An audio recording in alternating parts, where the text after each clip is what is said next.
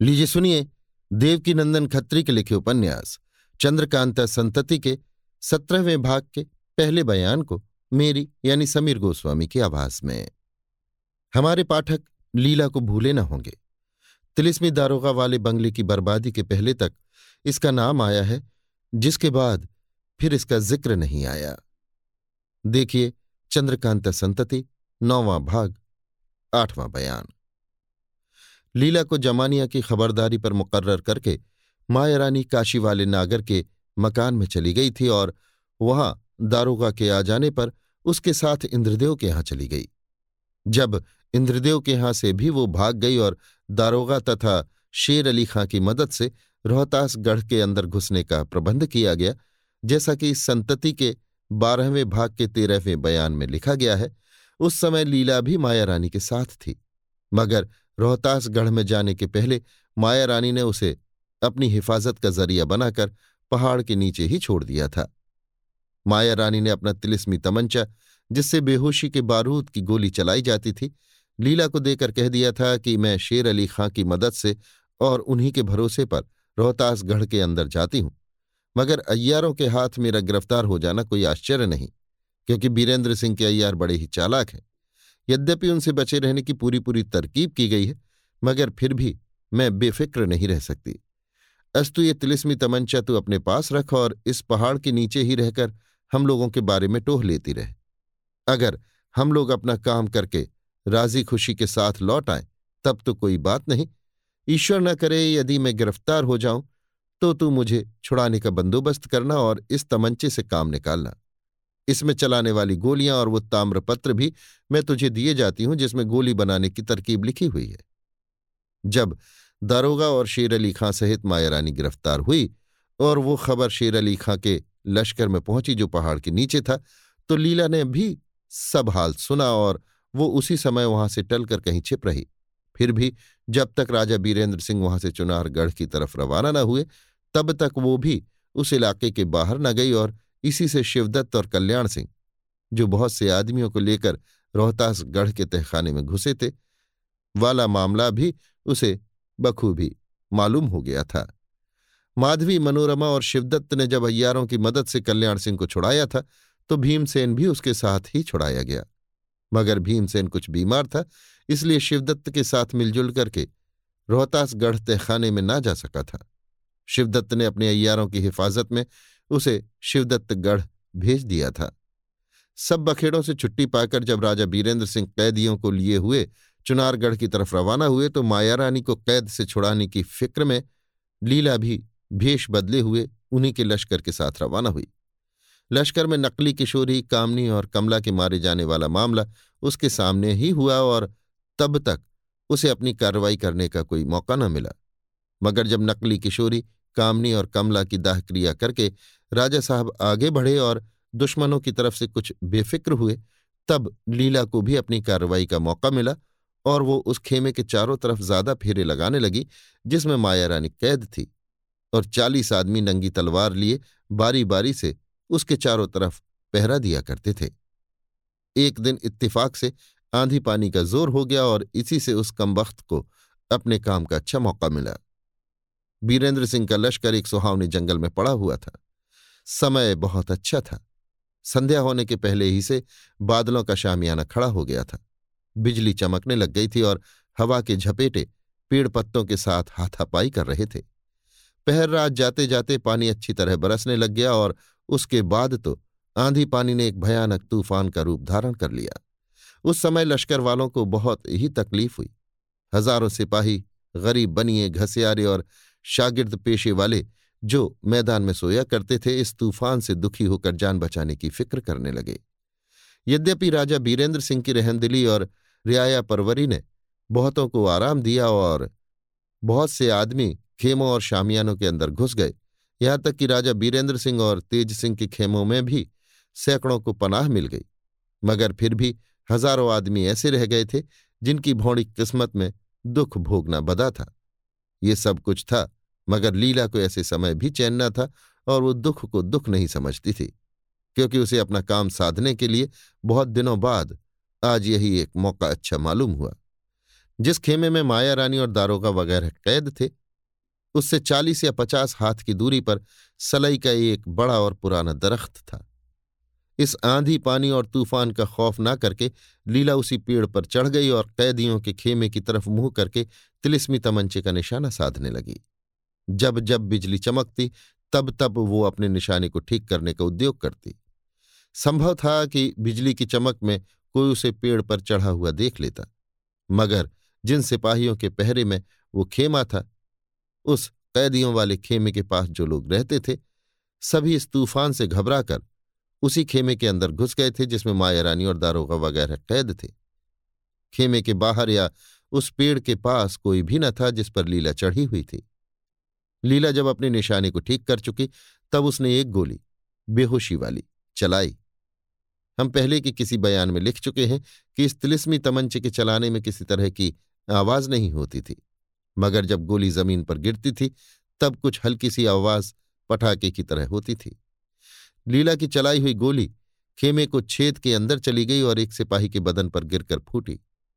उस सिपाही का कुछ नुकसान नहीं हुआ, जिस पर गोली गिरी थी। ना तो उसका कोई अंग भंग हुआ और न कपड़ा चला। केवल हल्की सी आवाज़ हुई और बेहोशी का बहुत ज़्यादा धुआँ चारों तरफ़ फैलने लगा। माया रानी उस वक्त बैठी हुई अपनी किस्मत पर रो रही थी। पटाखे की आवाज़ से वो चौंक कर उसी तरफ़ देखने लगी और बहुत जल्द समझ गई कि ये उसी तिलिस्मी तमंचे से चलाई गई गोली है जो मैं लीला के सुपुर्द कर आई थी। माया रानी यद्यपि जान से हाथ धो बैठी थी और उसे विश्वास हो गया था कि अब इस कैद से किसी तरह छुटकारा नहीं मिल सकता। मगर इस समय तिलिस्मी तमंचे की गोली ने खेमे के अंदर पहुंचकर उसे विश्वास दिला दिया कि अब भी तेरा एक दोस्त मदद करने लायक मौजूद है, जो यहाँ आ पहुँचा और कैद से छुड़ाया ही चाहता है। वो माया रानी, जिसकी आँखों के आगे मौत की भयानक सूरत घूम रही थी और हर तरह से नाउम्मीद हो चुकी थी, चौंक कर संभल बैठी। बेहोशी का असर करने वाला धुआँ, बच रहने की मुबारकबाद देता हुआ आँखों के सामने फैलने लगा और तरह तरह की उम्मीदों ने उसका कलेजा ऊँचा कर दिया। यद्यपि वो जानती कि ये धुआँ मुझे भी बेहोश कर देगा, मगर फिर भी वो खुशी की निगाहों से चारों तरफ़ देखने लगी और इतने में ही एक दूसरी गोली भी उसी ढंग की वहाँ आकर गिरी।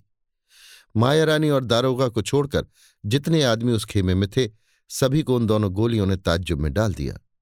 अगर गोली चलाते समय तमंचे में से किसी तरह की आवाज़ निकलकर उनके कानों तक पहुँचती तो शायद कुछ पता लगाने की नीयत से दो चार आदमी खेमे के बाहर निकलते।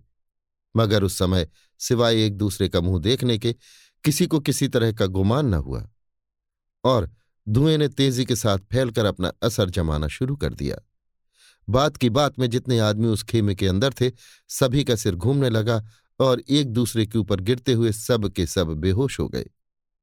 माया रानी और दारोगा को दीन दुनिया की सुध न रही। पेड़ पर चढ़ी हुई लीला ने थोड़ी देर तक इंतज़ार किया। जब खेमे के अंदर से किसी को निकलते न देखा और उसे विश्वास हो गया कि खेमे के अंदर वाले अब बेहोश हो गए होंगे, तब वो पेड़ से उतरी और खेमे के पास आई। आंधी पानी का ज़ोर अभी तक वैसा ही था, मगर लीला ने इसे अच्छी तरह सह लिया और कनात के नीचे से झाँक कर खेमे के अंदर देखा तो सभी को बेहोश पाया। पाठकों को ये मालूम है कि लीला अयारी भी जानती थी। कनात काटकर वो खेमे के अंदर चली गई। आदमी बहुत ज़्यादा भरे हुए थे, इसलिए उसे माया रानी के पास तक पहुँचने में बड़ी कठिनाई हुई। आखिर वो उसके पास पहुँची और हाथ पैर खोलने के बाद लखलखा सुंघाकर होश में लाई। माया रानी ने होश में आकर लीला को देखा और धीरे से कहा, शाबाश, खूब पहुँची। बस दारोगा को छुड़ाने की कोई ज़रूरत नहीं। इतना कहकर माया रानी उठ खड़ी हुई और लीला के हाथ का सहारा लेती हुई खेमे के बाहर निकल गई। लीला ने चाहा कि लश्कर में से दो घोड़े भी सवारी के लिए चुरा लावे, मगर माया रानी ने स्वीकार न किया और उसी तूफ़ान में दोनों कमबख्तों ने एक तरफ़ का रास्ता लिया। अभी आप सुन रहे थे देवकीनंदन खत्री के लिखे उपन्यास, चंद्रकांता संतति के सत्रहवें भाग के पहले बयान को मेरी यानी समीर गोस्वामी की आवाज़ में। लीजिए सुनिए देवकीनंदन खत्री के लिखे उपन्यास, चंद्रकांता संतति के सत्रहवें भाग के दूसरे बयान को मेरी यानी समीर गोस्वामी की आवाज़ में।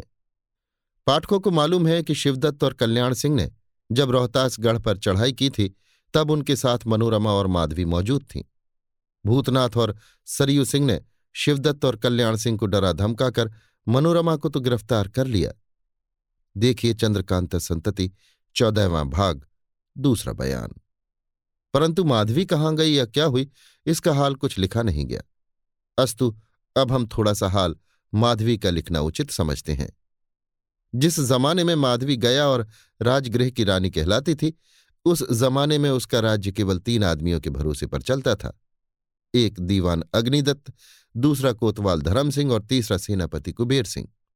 बस यही तीनों उसके राज्य का आनंद लेते थे और इन्हीं तीनों का माधवी को भरोसा था।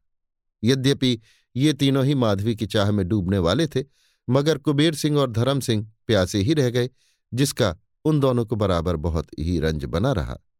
जब राजगृही और गया की किस्मत ने पलटा खाया तब धर्म सिंह कोतवाल को तो चपला ने माधवी की सूरत बना और धोखा दे गिरफ़्तार कर लिया और दीवान अग्निदत्त बहुत दिनों तक बचा रहकर अंत में किशोरी के कारण एक खोह के अंदर मारा गया। परंतु अभी तक ये न मालूम हुआ कि उसके मर जाने का सबब क्या था। हाँ सेनापति कुबेर सिंह, जिसने माधवी के राज्य में सबसे ज़्यादा दौलत पैदा की थी, बचा रह गया। क्योंकि उसने जमाने को पलटा खाते देख, चुपचाप अपने घर यानी मुर्शिदाबाद का रास्ता लिया, मगर माधवी के हालचाल की खबर लेता रहा। क्योंकि यद्यपि उसने माधवी का राज्य छोड़ दिया था, मगर माधवी के इश्क ने उसके दिल में से अपना दखल नहीं उठाया था। माधवी की बिगड़ी हुई अवस्था देखकर भी उसकी मोहब्बत से हाथ न धोने के दो सबब थे। एक तो माधवी वास्तव में खूबसूरत, हसीन और नाजुक थी।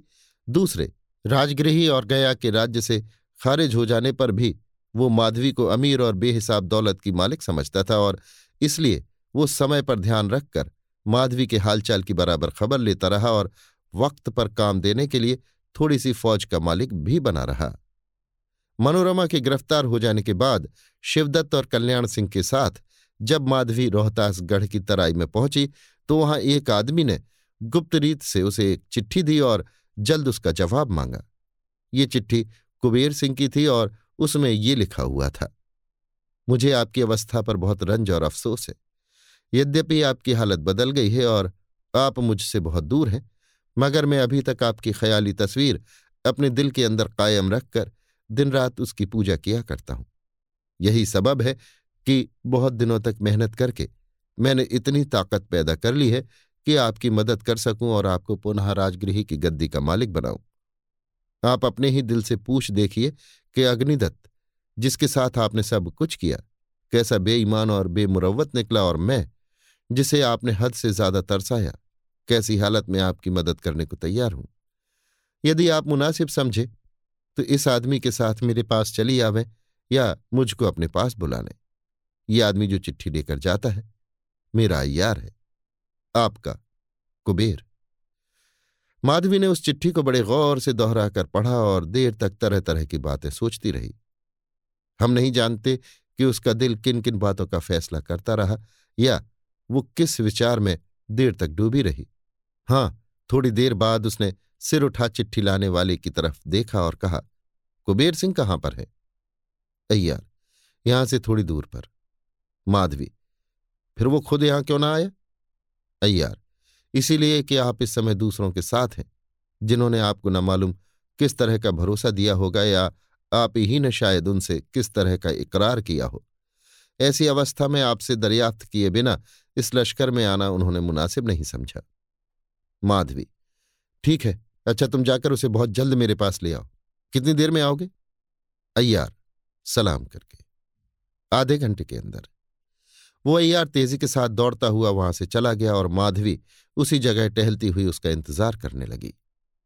दिन आधे घंटे से कुछ ज़्यादा बाकी था और इस समय माधवी कुछ खुश मालूम होती थी।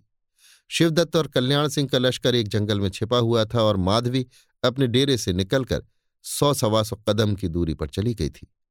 माधवी कुबेर सिंह के अक्षर अच्छी तरह पहचानती थी, इसलिए उसे किसी तरह का धोखा खाने का शक कुछ भी न हुआ और वो बेखौफ उसके आने का इंतज़ार करने लगी। संध्या होने के पहले ही उसी अय्यार को साथ लिए हुए कुबेर सिंह माधवी की तरफ़ आता दिखाई दिया, जो थोड़ी ही देर पहले उसकी चिट्ठी लेकर आया था। उस समय वो अय्यार भी एक घोड़े पर सवार था और कुबेर सिंह अपनी सूरत, शक्ल तथा हैसियत को अच्छी तरह सजाए हुए था। माधवी के पास पहुंचकर दोनों आदमी घोड़े से नीचे उतर पड़े और कुबेर सिंह ने माधवी को सलाम करके कहा, आज बहुत दिनों के बाद ईश्वर ने मुझे आपसे मिलाया। मुझे इस बात का बहुत रंज है कि आपने लौंडियों के भड़काने पर चुपचाप घर छोड़कर जंगल का रास्ता ले लिया और अपने खेर ख्वाह कुबेर सिंह को याद तक न किया। मैं खूब जानता हूँ कि आपने दीवान अग्निदत्त से डर कर ऐसा किया था। मगर उसके बाद भी तो मुझे याद करने का मौका ज़रूर मिला होगा। माधवी मुस्कुराती हुई कुबेर सिंह का हाथ पकड़ के, मैं घर से निकलने के बाद ऐसी मुसीबत में पड़ गई थी कि अपनी भलाई बुराई पर कुछ भी ध्यान न दे सकी। और जब मैंने सुना कि गया और राजगृही में बीरेंद्र सिंह का राज्य हो गया, तब और भी हताश हो गई। फिर भी मैं अपने उद्योग की बदौलत बहुत कुछ कर गुजरती, मगर गया जी में अग्निदत्त की लड़की कामनी ने मेरे साथ बहुत बुरा बर्ताव किया और मुझे किसी लायक न रखा। अपनी कटी हुई कलाई दिखाकर। ये उसी की बदौलत है। कुबेर सिंह, वो खानदान का खानदान ही नमक हराम निकला और इसी फेर में अग्निदत्त मारा भी गया। माधवी हाँ उसके मरने का हाल माया रानी की सखी मनोरमा की जुबानी मैंने सुना था, पीछे की तरफ़ देखकर। कौन आ रहा है? कुबेर सिंह, आप ही के लश्कर का कोई आदमी है, शायद आपको बुलाने आता हूँ। नहीं, वो दूसरी तरफ़ घूम गया। मगर अब आपको कुछ सोच विचार करना, किसी से मिलना या इस जगह खड़े खड़े बातों में समय नष्ट न करना चाहिए। और ये मौका भी बातचीत करने का नहीं है। आप घोड़े की तरफ़ इशारा करके, इस घोड़े पर शीघ्र सवार होकर मेरे साथ चली चले। मैं आपका ताबेदार, सब लायक और सब कुछ करने के लिए तैयार हूँ। फिर किसी की खुशामद की ज़रूरत ही क्या है? यदि कल्याण सिंह के लश्कर में आपका कुछ असबाब हो तो उसकी परवाह न कीजिए। माधवी, नहीं, अब मुझे किसी की परवाह नहीं रही। मैं तुम्हारे साथ चलने को तैयार हूँ। इतना कहकर माधवी कुबेर सिंह के घोड़े पर सवार हो गई। कुबेर सिंह अपने अय्यार के घोड़े पर सवार हुआ तथा पैदल अय्यार को साथ लिए हुए दोनों एक तरफ़ को रवाना हुए। यही सबब था कि शिवदत्त वगैरह के साथ माधवी रोहतासगढ़ के तहखाने में दाखिल नहीं हुई। अभी आप सुन रहे थे देवकी नंदन खत्री के लिखे उपन्यास चंद्रकांता संतति के सत्रहवें भाग के दूसरे बयान को मेरी यानी समीर गोस्वामी की आवाज़ में। लीजिए सुनिए देवकी नंदन खत्री के लिखे उपन्यास, चंद्रकांता संतति के सत्रहवें भाग के तीसरे बयान को मेरी यानी समीर गोस्वामी की आवाज़ में। कैद से छुटकारा मिलने के बाद बीमारी के सबब से यद्यपि भीमसेन को घर जाना पड़ा और वहाँ उसकी बीमारी बहुत जल्दी जाती रही। मगर घर में रहने का जो सुख उसको मिलना चाहिए, वो न मिला। क्योंकि एक तो माँ के मरने का रंज और गम उसे हद से ज़्यादा था और अब वो घर काटने को दौड़ता था। दूसरे, थोड़े ही दिन बाद बाप के मरने की खबर भी उसे पहुँची, जिससे वो बहुत ही उदास और बेचैन हो गया। इस समय उसके अयार लोग भी वहीं मौजूद थे जो बाहर से ये दुखदाई खबर लेकर लौट आए थे। पहले तो उसके अय्यारों ने उसे बहुत समझाया और राजा बीरेंद्र सिंह से सुलह कर लेने में बहुत सी भलाइयाँ दिखाई। मगर उस नालायक के दिल में एक भी न बैठी और वो राजा बीरेंद्र सिंह से बदला लेने तथा किशोरी को जान से मार डालने की कसम खाकर घर से बाहर निकल पड़ा। बाकर अली, खुदा बख्श, अजायब सिंह और यार अली इत्यादि उसके लालची अयारों ने भी लाचार होकर उसका साथ दिया। अब की दफ़ा भीमसेन ने अपने अय्यारों के सिवाय और किसी को भी साथ न लिया। हाँ रुपये शर्फिया जवाहिरात की किस्म में से जहाँ तक उससे बनाया जो कुछ भी उसके पास था, लेकर अपने अय्यारों को लालच भरी उम्मीदों का सब्ज बाग दिखाता रवाना हुआ और थोड़ी दूर जाने के बाद अय्यारों के साथ ही उसने भी अपनी सूरत बदल ली। राजा बीरेंद्र सिंह को किस तरह नीचा दिखाना चाहिए और क्या करना चाहिए? इस विषय पर तीन दिन तक उन लोगों में बहस होती रही और अंत में ये निश्चय किया गया कि राजा बीरेंद्र सिंह और उनके खानदान तथा आपस वालों का मुकाबला करने के पहले उनके दुश्मनों से दोस्ती बढ़ाकर अपना बल खूब पुष्ट कर लेना चाहिए। इस इरादे पर वे लोग बहुत कुछ कायम भी रहे और माधवी माया रानी तथा तिलिस्मी दारोगा वगैरह से मुलाकात करने की फ़िक्र करने लगे। कई दिनों तक सफ़र करने और घूमने फिरने के बाद एक दिन ये लोग दोपहर होते होते एक घने जंगल में पहुँचे। चार पाँच घंटे आराम कर लेना इन लोगों को बहुत ज़रूरी मालूम हुआ, क्योंकि गर्मी की चला चली का जमाना था और धूप बहुत कड़ी और दुखदाई थी। मुसाफिरों को तो जाने दीजिए। जंगली जानवरों और आकाश में उड़ने वाली तथा बात की बात में दूर दूर की खबर लाने वाली चिड़ियाओं को भी पत्तों की आड़ से निकलना बुरा मालूम होता था। इस जंगल में एक जगह पानी का झरना भी जारी था और उसके दोनों तरफ़ पेड़ों की घनाहट के सबब बनस्पत और जगहों के ठंडक ज़्यादा थी। ये पाँचों मुसाफिर भी झरने के किनारे पत्थर की साफ़ चट्टान देखकर बैठ गए और आपस में इधर उधर की बातें करने लगे। इसी समय बातचीत की आहट पाने और निगाह दौड़ाने पर इन लोगों की निगाह दस बारह सिपाहियों पर पड़ी, जिन्हें देख भीमसेन चौका और उनका पता लगाने के लिए अजायब सिंह से कहा, क्योंकि दोस्तों और दुश्मनों के ख्याल से उसका जी एक पल के लिए भी ठिकाने नहीं रहता था और पत्ता खड़का, बंदा भड़का की कहावत का नमूना बन रहा था। भीमसेन की आज्ञानुसार अजायब सिंह ने उन आदमियों का पीछा किया और दो घंटे तक लौटकर न आया। तब दूसरे अयारों को भी चिंता हुई और वे अजायब सिंह की खोज में जाने के लिए तैयार हुए, मगर इसकी नौबत न पहुँची, क्योंकि उसी समय अजायब सिंह अपने साथ कई सिपाहियों को लिए भीमसेन की तरफ़ आता दिखाई दिया। अजायब सिंह के इस तरह आने ने पहले तो सभी को खुटके में डाल दिया, मगर जब अजायब सिंह ने दूर ही से खुशी का इशारा किया, तब सभी का जी ठिकाने हुआ और उसके आने का इंतज़ार करने लगे। पास आने पर अजायब सिंह ने भीमसेन से कहा, इस जंगल में आकर टिक जाना हम लोगों के लिए बहुत अच्छा हुआ, क्योंकि रानी माधवी से मुलाकात हो गई। आज ही उनका डेरा भी इस जंगल में आया है। कुबेर सिंह सेनापति और चार पाँच सौ सिपाही उनके साथ हैं। जिन लोगों का मैंने पीछा किया था, वे भी उन्हीं के सिपाहियों में से थे और ये भी उन्हीं के सिपाही हैं, जो मेरे साथ आपको बुलाने के लिए आए हैं। माधवी की खबर सुनकर भीमसेन उतना ही खुश हुआ जितना अजायब सिंह की जुबानी भीमसेन के आने की खबर पाकर माधवी खुश हुई थी। अजायब सिंह की बात सुनते ही भीमसेन उठ खड़ा हुआ और अपने अय्यारों को साथ लिए हुए घड़ी भर के अंदर ही अपनी बेहया बहन माधवी से जा मिला। ये दोनों एक दूसरे को देखकर बहुत खुश हुए। मगर उन दोनों की मुलाकात कुबेर सिंह को अच्छी न मालूम पड़ी, जिसका सबब क्या था, सो हमारे पाठक लोग खुद ही समझ सकते हैं। थोड़ी देर तक भीमसेन और माधवी ने कुशल मंगल पूछने में बिताया। माधवी ने खाने पीने की चीज़ें तैयार करने का हुक्म दिया, क्योंकि उसे अपने अनूठे भाई की खातिरदारी आज मंजूर थी और इसलिए बड़ी मोहब्बत के साथ देर रात तक बातें होती रहीं। माधवी को इस जंगल में आए आज पाँच दिन हो चुके हैं। पाँचवें दिन दोपहर के समय भीमसेन से मुलाकात हुई थी। उसका यानी कुबेर सिंह का अय्यार दुश्मनों की खोज खबर लगाने के लिए कहीं गया हुआ था, क्योंकि माधवी और कुबेर सिंह ने इस जंगल में पहुंचकर निश्चय कर लिया था कि पहले दुश्मनों का हालचाल मालूम करना चाहिए। इसके बाद जो कुछ मुनासिब होगा, किया जाएगा।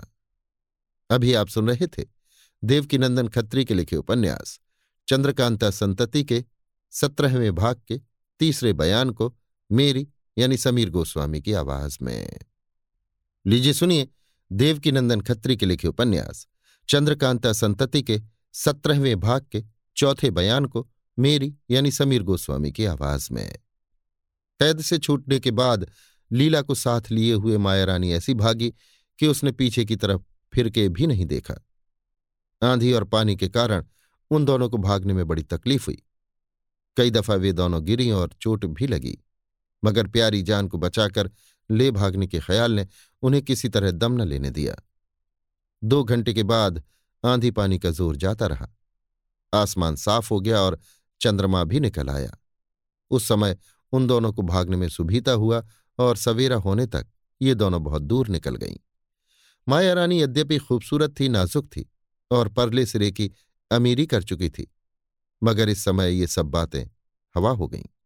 पैरों में छाले पड़ जाने पर भी उसने भागने में कसर न की और सवेरा हो जाने पर भी दम न लिया। बराबर भागती ही चली गई। दूसरा दिन भी उसके लिए बहुत अच्छा था। आसमान पर बदली छाई हुई थी और धूप को ज़मीन तक पहुँचने का मौका नहीं मिला था। अब माया रानी बातचीत करती हुई और पिछली बातें लीला को सुनाती हुई रुक कर चलने लगी। थोड़ी दूर जाती, फिर जरा दम ले लेती। पुनः उठकर चलती और कुछ देर बाद दम लेने के लिए बैठ जाती। इसी तरह दूसरा दिन भी माया रानी ने सफ़र ही में बिता दिया और खाने पीने की कुछ विशेष परवाह न की। संध्या होने के कुछ पहले वे दोनों एक पहाड़ी की तराई में पहुँची, जहाँ साफ़ पानी का सुंदर चश्मा बह रहा था और जंगली बेर तथा मकोई के पेड़ भी बहुतायत से थे। वहाँ पर लीला ने माया रानी से कहा कि अब डरने तथा चलते चलते जान देने की कोई ज़रूरत नहीं। अब हम लोग बहुत दूर निकल आए हैं और ऐसे रास्ते से आए हैं कि जिधर से किसी मुसाफिर की आमद रफ्त नहीं होती। अतः अब हमको बेफिक्री के साथ आराम करना चाहिए। ये जगह इस लायक है कि हम लोग खा पीकर अपनी आत्मा को संतोष दे लें और अपनी अपनी सूरतें भी अच्छी तरह बदलकर पहचाने जाने का खटका मिटा लें। लीला की बात माया रानी ने स्वीकार की और चश्मे के पानी से हाथ मुँह धोने और जरा दम लेने के बाद सबके पहले सूरत बदलने का बंदोबस्त करने लगी। क्योंकि दिन नाम मात्र को रह गया था और रात हो जाने पर बिना रोशनी के सहारे ये काम अच्छी तरह नहीं हो सकता था। सूरत शक्ल के हेर फेर से छुट्टी पाने के बाद दोनों ने जंगली बेर और मकोए को अच्छे से अच्छा मेवा समझकर भोजन किया और चश्मे का जल पीकर आत्मा को संतोष दिया। तब निश्चिंत होकर बैठी और यों बातचीत करने लगी। माया रानी, अब जरा जी ठिकाने हुआ, मगर शरीर चूर चूर हो गया है। खैर, किसी तरह तेरी बदौलत जान बच गई। नहीं तो मैं हर तरह से नाउम्मीद हो चुकी थी और राह देखती थी कि मेरी जान किस तरह ली जाती है। डीला चाहे तुम्हारे सारे नौकर चाकर तुम्हारे एहसानों को भूल जाएँ और तुम्हारे नमक का ख्याल ना करें, मगर मैं कब ऐसा कर सकती हूँ?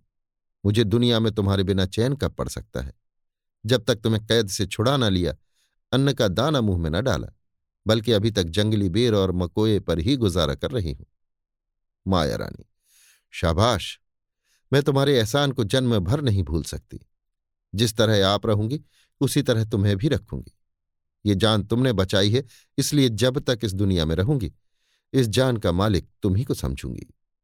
लीला, तिलिस्मी तमंचा और गोली माया रानी के सामने रखकर, ये अपनी अमानत आप लीजिए और अब इसे अपने पास रखिए। इसने बड़ा काम किया। माया रानी, तमंचा उठाकर और थोड़ी सी गोलियाँ लीला को देकर इन गोलियों को अपने पास रखो। बिना तमंचे के भी ये बड़ा काम देंगी। जिस तरफ़ फेंक दोगी या जहाँ ज़मीन पर पटकोगी, उसी जगह ये अपना गुड़ दिखलावेंगी लीला, गोलियाँ रखकर, बेशक ये बड़े वक्त पर काम देती हैं। अच्छा ये कहिए कि अब हम लोगों को क्या करना और कहाँ जाना चाहिए? माया रानी, इसका जवाब भी तुम ही बहुत अच्छा दे सकती हो। मैं केवल इतना ही कहूँगी कि गोपाल सिंह और कमलनी को इस दुनिया से उठा देना सबसे पहला और ज़रूरी काम समझना चाहिए। किशोरी कामनी और कमला को मारकर मनोरमा ने कुछ भी न किया। उतनी ही मेहनत अगर गोपाल सिंह और कमलनी को मारने के लिए करती तो इस समय में पुनः तिलिस्म की रानी कहलाने लायक हो सकती थी। लीला, ठीक है, मगर मुझे कुछ रुक कर। देखो तो वो कौन सवार जा रहा है? मुझे तो उस छोकरे रामदीन की छटा मालूम पड़ती है। ये पंचकल्याण मुश्की घोड़ी भी अपनी ही अस्तबल की मालूम पड़ती है, बल्कि माया रानी, गौर से देखकर। ये वही घोड़ी है जिस पर मैं सवार हुआ करती थी, और बेशक वो सवार भी रामदीन ही है। उसे पकड़ो तो गोपाल सिंह का ठीक हाल मालूम हो। लीला, पकड़ना तो कोई कठिन काम नहीं है, क्योंकि तिलिस्मी तमंचा तुम्हारे पास मौजूद है। अगर ये कमबख्त कुछ बताने वाला नहीं है। माया रानी, खैर जो हो, मैं गोली चलाती हूँ। इतना कहकर माया रानी ने फुर्ती से तिलिस्मी तमंचे में गोली भरकर सवार की तरफ़ चलाई। गोली घोड़ी की गर्दन में लगी और तुरंत फट गई। घोड़ी भड़की और उछली कूदी। मगर गोली से निकले हुए बेहोशी के धुएँ ने अपना असर करने में उससे भी ज़्यादा तेज़ी और फुर्ती दिखाई। घोड़ी और सवार दोनों ही पर बेहोशी का असर हो गया। सवार ज़मीन पर गिर पड़ा और दो कदम आगे बढ़कर घोड़ी भी लेट गई। माया रानी और लीला ने दूर से ये तमाशा देखा और दौड़ती हुई सवार के पास पहुँची। लीला, पहले इसकी मुश्कें बांधनी चाहिए। माया रानी, क्या ज़रूरत है? लीला, क्यों?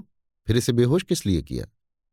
माया रानी, तुम खुद ही कह चुकी हो कि यह कुछ बताने वाला नहीं है। फिर मुश्के बांधने से मतलब? लीला, आखिर फिर किया क्या जाएगा?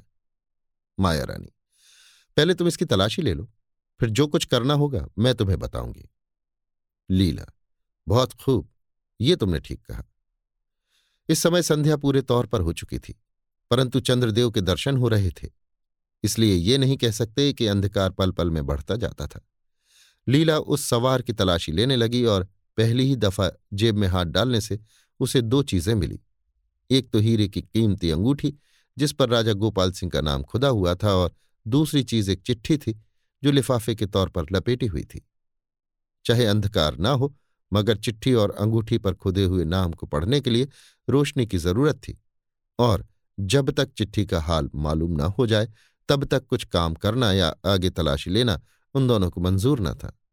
अतः लीला ने अपने अयारी के बटुए में से सामान निकालकर रोशनी पैदा की और माया रानी ने सबसे पहले अंगूठी पर निगाह दौड़ाई। अंगूठी पर श्री गोपाल खुदा हुआ देख उसके रोंगटे खड़े हो गए, फिर भी अपनी तबीयत संभाल कर वो चिट्ठी पढ़नी पड़ी। चिट्ठी में ये लिखा हुआ था। बेनीराम जोग लिखी गोपाल सिंह। आज हमने अपना पर्दा खोल दिया। कृष्ण जिन्न के नाम का अंत हो गया, जिनके लिए ये स्वांग रचा गया था। उन्हें मालूम हो गया कि गोपाल सिंह और कृष्ण जिन्न में कोई भी भेद नहीं है। अतः अब हमने कामकाज के लिए इस छोकरे को अपनी अंगूठी देकर विश्वास का पात्र बनाया है। जब तक ये अंगूठी इसके पास रहेगी, तब तक इसका हुक्म हमारे हुक्म के बराबर सभी को मानना होगा। इसका बंदोबस्त कर देना और दो सौ सवार तथा चार रथ बहुत जल्द पिपलिया घाटी में भेज देना। हम किशोरी, कामनी, लक्ष्मी देवी और कमलनी वगैरह को लेकर आ रहे हैं। थोड़ा सा जलपान का सामान उम्दा अलग भेजना। परसों रविवार की शाम तक हम लोग वहाँ पहुँच जाएँगे। इस चिट्ठी ने माया रानी का कलेजा दहला दिया और उसने घबरा कर इसे पढ़ने के लिए लीला के हाथ में दे दिया। माया रानी, उफ! मुझे तो स्वप्न में भी इस बात का गुमान न था कि कृष्ण जिन्न वास्तव में गोपाल सिंह है। आह, जब मैं पिछली बातें याद करती हूँ तो कलेजा काँप जाता है और मालूम होता है कि गोपाल सिंह ने मेरी तरफ़ से लापरवाही नहीं की, बल्कि मुझे बुरी तरह से दुख देने का इरादा कर लिया था। किशोरी कामनी और कमला के बारे में? उफ बस, अब मैं इस जगह दम भर भी नहीं ठहर सकती और ठहरना उचित भी नहीं है। लीला, बेशक ऐसा ही है। मगर कोई हर्ज नहीं। आज यदि कृष्ण जिन्न का भेद खुल गया है तो ये, अंगूठी और चिट्ठी दिखाकर। चीज़ें भी बड़ी ही अनूठी मिल गई हैं। तुम बहुत जल्द देखोगी कि इस चिट्ठी और अंगूठी की बदौलत मैं कैसे कैसे नामी अयारों की आँखों में धूल डालती हूँ और गोपाल सिंह तथा उसके सहायकों को किस तरह तड़पा कर मारती हूँ। तुम ये भी देखोगी कि तुम्हारे उन लोगों ने जो अय्यारों का बाना पहने हुए थे और नामी अय्यार कहलाते थे उसका पासंग भी नहीं किया जो मैं अब कर दिखाऊँगी। तो अब यहाँ से चलना चाहिए। माया रानी, बहुत जल्द ही चलना चाहिए। मगर क्या इस छोकरे को जीता ही छोड़ जाओगी? लीला, नहीं नहीं, कदापि नहीं। कैसे मैं इसलिए जीता छोड़ जाऊँगी कि ये होश में आकर जमानिया या गोपाल सिंह के पास चला जाए और मेरी कार्रवाइयों में बट्टा लगाए? इतना कहकर लीला ने खंजर निकाला और एक ही हाथ में बेचारे रामदीन का सिर काट दिया। तब लाश को उसी तरह छोड़ घोड़ी को होश में लाने का उद्योग करने लगी। थोड़ी देर में घोड़ी भी चैतन्य हो गई। उस समय लीला के कहे अनुसार माया रानी उस घोड़ी पर सवार हुई और दोनों ने वहाँ से हटकर एक घने जंगल का रास्ता लिया। लीला घोड़ी की रकाब थामे साथ साथ बातें करती हुई जाने लगी। माया रानी, ये मदद मुझे गैब से मिली है। यकायक रामदीन का मिल जाना और उसकी जेब में से अंगूठी तथा चिट्ठी का निकल आना कहे देता है कि मेरे बुरे दिन बहुत जल्द खत्म होना चाहते हैं। लीला, इसमें क्या शक है? अब की दफे तो राजा गोपाल सिंह सचमुच हमारे कब्जे में आ गए हैं। अफसोस इतना ही है कि हम लोग अकेले हैं। अगर सौ पचास आदमियों की भी मदद होती तो आज गोपाल सिंह तथा किशोरी, लक्ष्मी देवी और कमलिनी वगैरह को सहज ही में गिरफ़्तार कर लेते माया रानी, अब उन लोगों को गिरफ़्तार करने का ख्याल तो बिल्कुल जाने दे और एकदम से उन लोगों को मारकर बखेड़ा निपटा डालने की ही फ़िक्र कर। इस अंगूठी और चिट्ठी के मिल जाने पर यह काम कोई मुश्किल नहीं है। लीला, ठीक है, जो कुछ तुम चाहती हो, मैं पहले से समझे बैठी हूँ। मेरा इरादा है कि तुम्हें किसी अच्छी और हिफाजत की जगह पर छोड़कर मैं जमानिया जाऊँ और दीवान साहब से मिलूं, जिनके नाम गोपाल सिंह ने यह चिट्ठी लिखी है। माया रानी, बस रामदीन छोकरे की सूरत बना ले और इसी घोड़ी पर सवार होकर चिट्ठी लेकर जा। इस चिट्ठी के अलावा भी तू जो कुछ दीवान को कहोगी वो उससे इनकार न करेगा। गोपाल सिंह के लेखे अनुसार, जो कुछ खाने पीने की चीज़ें तू लेकर उस घाटी की तरफ़ जाएगी, उसमें जहर मिला देना तो तेरे लिए कोई मुश्किल न होगा। और इस तरह एक साथ ही कई दुश्मनों की सफ़ाई हो जाएगी। मगर इसमें भी मुझे एक बात का खुटका होता है। लीला, वो क्या? माया रानी, जिस वक्त से मुझे ये मालूम हुआ है कि गोपाल सिंह ही ने कृष्ण जिन्न का रूप धारण किया था उस वक्त से मैं उसे बहुत ही चालाक और धूर तैयार समझने लग गई हूँ। ताज्जुब नहीं कि वो तेरा भेद मालूम कर ले या वे खाने पीने की चीज़ें जो उसने मंगाई हैं, उनमें से स्वयं कुछ भी न खाए। लीला, ये कोई ताज्जुब की बात नहीं है। मेरा दिल भी यही कहता है कि उसने खाने पीने का बहुत बड़ा ध्यान रखा होगा। सिवाय अपने हाथ के और किसी का बनाया कदापि न खाता होगा, क्योंकि वो तकलीफें उठा चुका है। अब उसे धोखा देना जरा टेढ़ी खीर है। मगर फिर भी तुम देखोगी कि अंगूठी की बदौलत मैं उसे कैसा धोखा देती हूँ और किस तरह अपने पंजे में फंसाती हूँ। माया रानी, खैर, जो मुनासिब समझ, कर। मगर इसमें तो कोई शक नहीं कि रामदीन छोकरी की सूरत बनाकर और घोड़ी पर सवार होकर तू दीवान साहब के पास जाएगी। लीला, मैं जाऊँगी और ज़रूर जाऊँगी। नहीं तो इस अंगूठी और चिट्ठी के मिलने का फ़ायदा ही क्या हुआ? बस, तुम्हें किसी अच्छे ठिकाने पर रख देने भर की देर है। माया रानी। मगर मैं एक बात और कहना चाहती हूँ। लीला, वो क्या? माया रानी, मैं इस समय बिल्कुल कंगाल हो रही हूँ और ऐसे मौके पर रुपए की बड़ी ज़रूरत है। इसलिए मैं चाहती हूँ कि दीवान साहब के पास तुझे न भेजकर खुद ही जाऊँ और किसी तरह तिलिस्मी बाग में घुसकर कुछ जवाहरात और सोना जहाँ तक ला सकूँ, ले आऊँ। क्योंकि मुझे वहाँ के खजाने का हाल मालूम है और ये काम तेरे किए नहीं हो सकता। जब मुझे रुपए की मदद मिल जाएगी तो कुछ सिपाहियों का भी बंदोबस्त कर सकूँगी और लीला। ये सब कुछ ठीक है, मगर मैं तुम्हें दीवान साहब के पास कदापि न जाने दूँगी। कौन ठिकाना कहीं तुम गिरफ़्तार हो जाओ तो फिर मेरे किए कुछ भी ना हो सकेगा। बाकी रही रुपए पैसे वाली बात, सो इसके लिए तरद्दुत करना वृथा है। क्या ये नहीं हो सकता कि जब मैं दीवान साहब के पास जाऊँ और सवारी इत्यादि तथा खाने पीने की चीज़ें लूँ तो एक रथ पर थोड़ी सी अशरफियाँ और कुछ जवाहिरात भी रख देने के लिए कहूँ? क्या वो इस अंगूठी के प्रताप से मेरी बात न मानेगा? और अगर अशर्फियों और जवाहरात का बंदोबस्त कर देगा तो क्या मैं उन्हें रास्ते में से गुम नहीं कर सकती? इसे भी जाने दो। अगर तुम पता ठिकाना ठीक ठीक बताओ तो क्या मैं तिलिस्मी बाग में जाकर जवाहरात और अशरफियों को नहीं निकाल ला सकती? माया रानी, निकाल ला सकती है, और दीवान साहब से भी जो कुछ मांगेगी, संभव है कि बिना कुछ विचारे दे दे। मगर इसमें भी मुझे दो बातों की कठिनाई मालूम पड़ती है। लीला। वो क्या? माया रानी। एक तो दीवान साहब के पास अंदाज से ज़्यादा रुपए अशरफियों की तहवील नहीं रहती और जवाहरात तो बिल्कुल ही उसके पास नहीं रहते। शायद आजकल गोपाल सिंह के हुक्म से रहता हो, मगर मुझे उम्मीद नहीं है। अब जो चीज़ तू उससे मांगेगी, वो अगर उसके पास ना हुई तो उसे तुझ पर शक करने की जगह मिलेगी और ताज्जुब नहीं कि काम में विघ्न पड़ जाए। लीला, अगर ऐसा है तो ज़रूर खुटके की बात है। अच्छा दूसरी बात क्या है? माया रानी, दूसरे ये कि तिलिस्मी बाग के खजाने में घुसकर वहाँ से कुछ निकाल लाना नए आदमी का काम नहीं है। खैर, मैं तुझे रास्ता बता दूँगी, फिर जो कुछ करते बने तू कर लेना। लीला, खैर, जैसा होगा देखा जाएगा, मगर मैं ये राय कभी नहीं दे सकती कि तुम दीवान साहब के सामने या खास बाग में जाओ। ज़्यादा नहीं तो थोड़ा बहुत मैं ले ही आऊँगी। माया रानी अच्छा ये बता कि मुझे कहाँ छोड़ जाएगी और तेरे जाने के बाद मैं क्या करूँगी?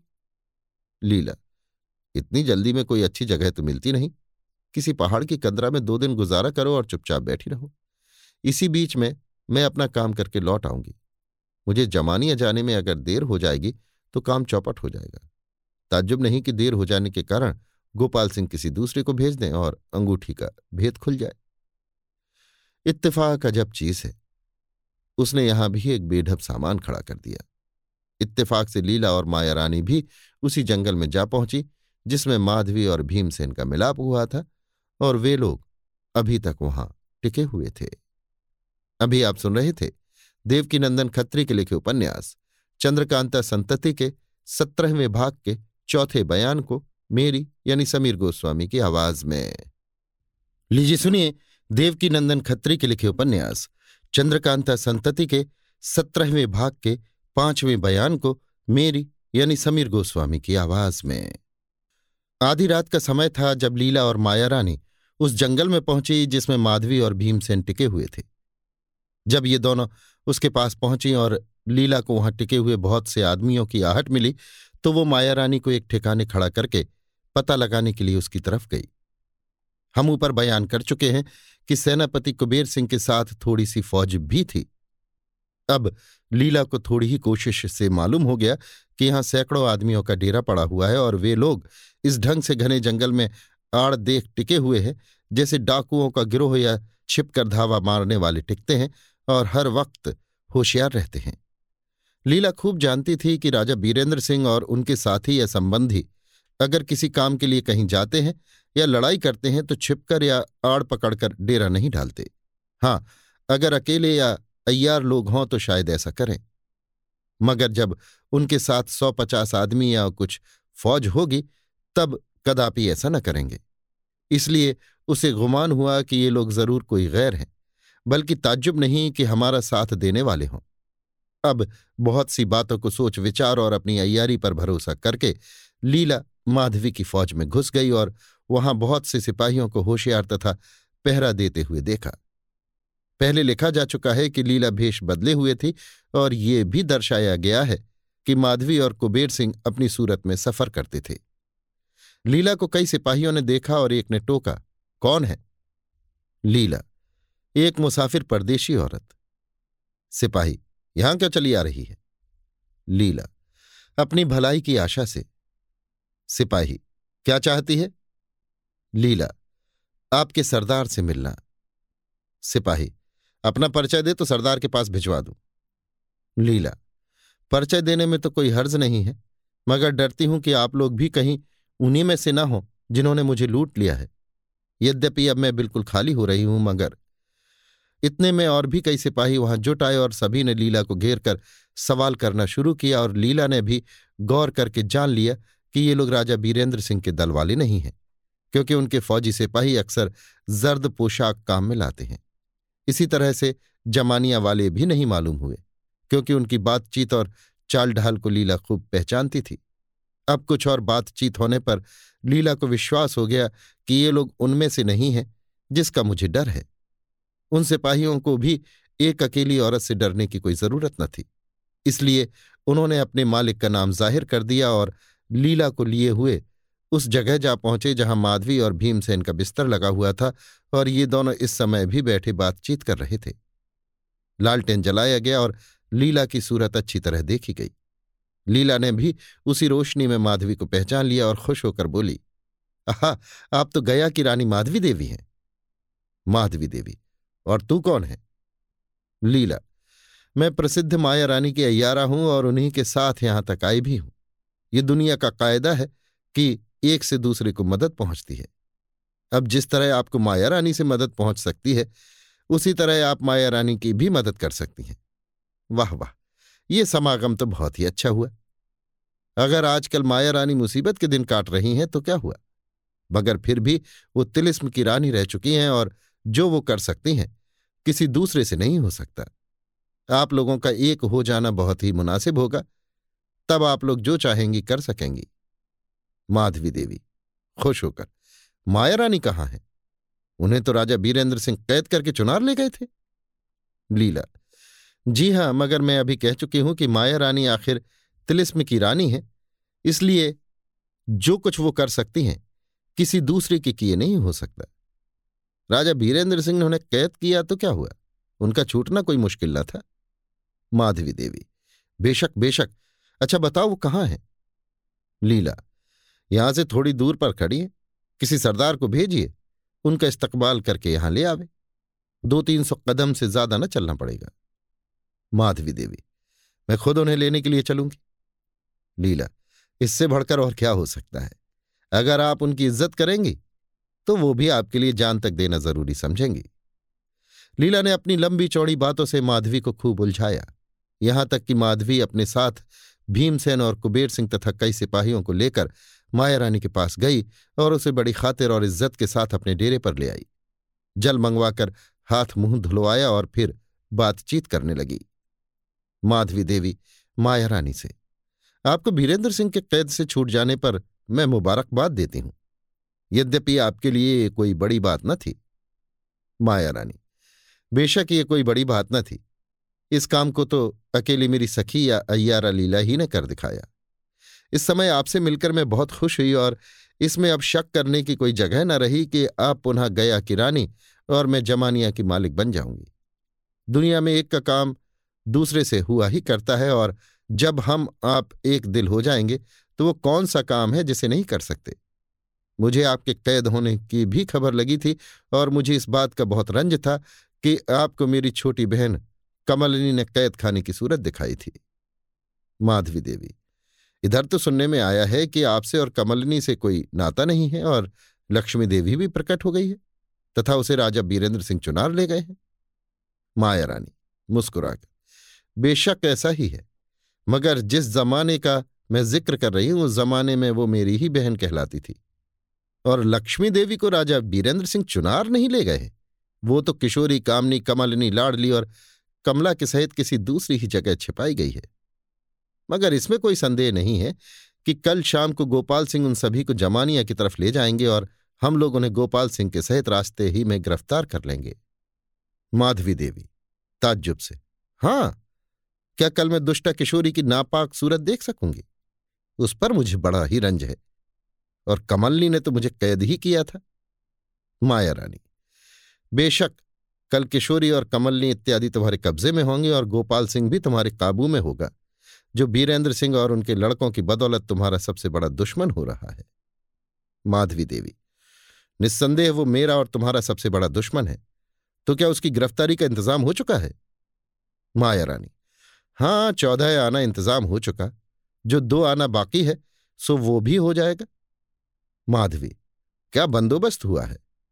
और किस समय तथा किस राह वे लोग गिरफ़्तार किए जाएँगे? माया रानी इधर उधर देखकर। बहुत सी बातें ऐसी हैं जो मैं केवल तुम्ही से कहूँगी। कोई दूसरा उसके सुनने का अधिकारी नहीं है। माधवी, बहुत अच्छा ये कोई बड़ी बात नहीं है। इतना कहकर माधवी ने भीमसेन और कुबेर सिंह की तरफ़ देखा, क्योंकि माधवी माया रानी और लीला के सिवाय केवल ये ही दो आदमी वहाँ मौजूद थे। भीमसेन ने कहा, हम दोनों यहाँ से हट जाते हैं। तुम लोग बेधड़क बातें करो मगर माया रानी से। मेरे एक सवाल का जवाब पहले मिलना चाहिए। माया रानी वो क्या? भीमसेन, आप अभी कह चुकी हैं कि कल किशोरी कामनी और लक्ष्मी देवी वगैरह गिरफ़्तार हो जाएँगी, मगर मैंने सुना था कि राजा बीरेंद्र सिंह के लश्कर में पहुंचकर मनोरमा ने किशोरी कामनी और कमला को जान से मार डाला।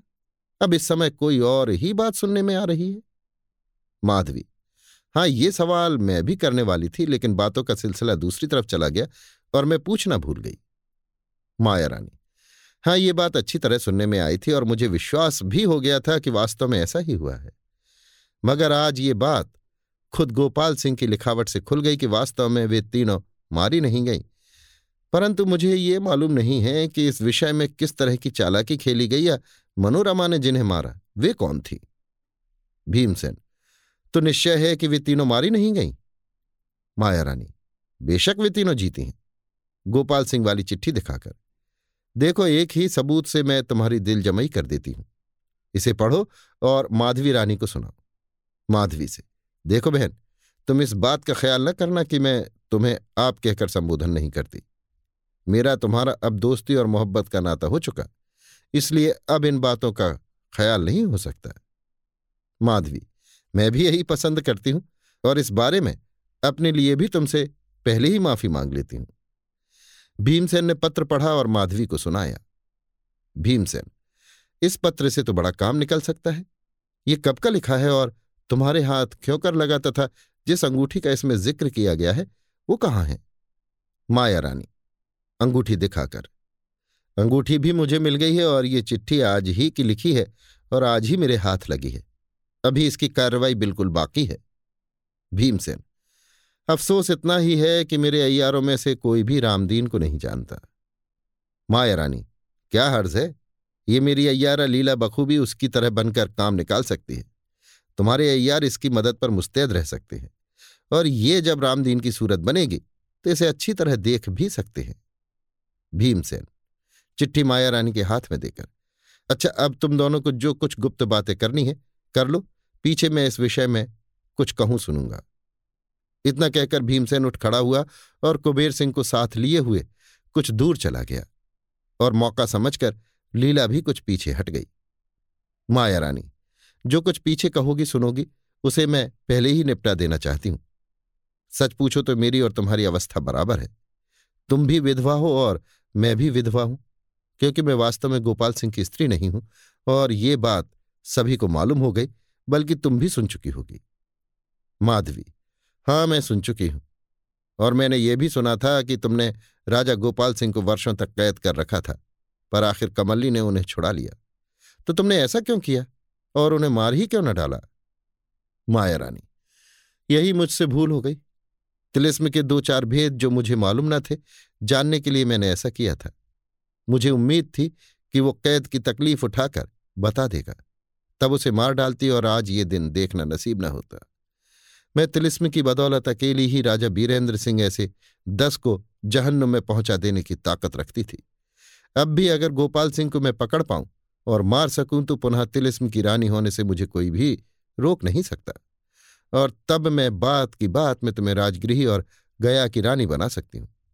मगर उस बात का सिलसिला तो टूटा ही जाता है। तुम भी विधवा हो और मैं भी विधवा हूँ। तुम भी नौजवान और आशिक मिजाज हो तथा मैं भी नौजवान और आशिक मिजाज हूँ।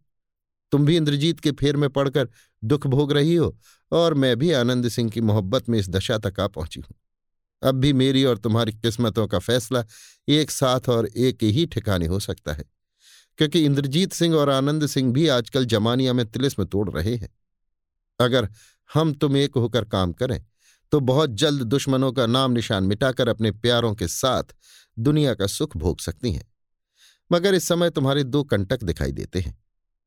माधवी। हाँ एक तो मेरा भाई भीमसेन और दूसरा मेरा सेनापति कुबेर सिंह। मगर तुम इन दोनों का कुछ भी ख्याल न करो। इस समय हमें इन दोनों को मिला जुला कर काम ले लेना चाहिए। फिर तुम जैसा कहोगी वैसा किया जाएगा। माया रानी, शाबाश शाबाश।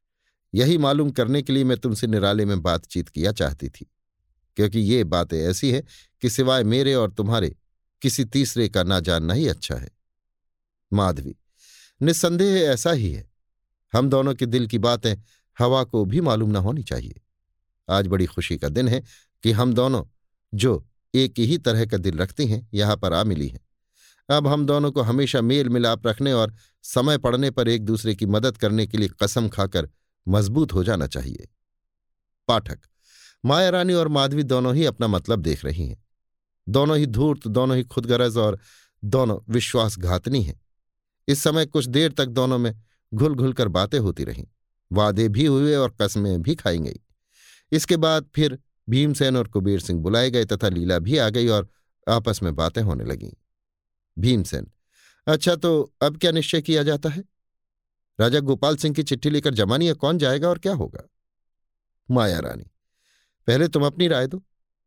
भीमसेन, मेरी राय तो यह है कि लीला रामदीन की सूरत बना दीवान साहब के पास जाए और वहाँ से उनकी फरमाइश लेकर पिपलिया घाटी पहुँचे और हम लोग भी अपनी फौज लेकर वहीं मौजूद रहे।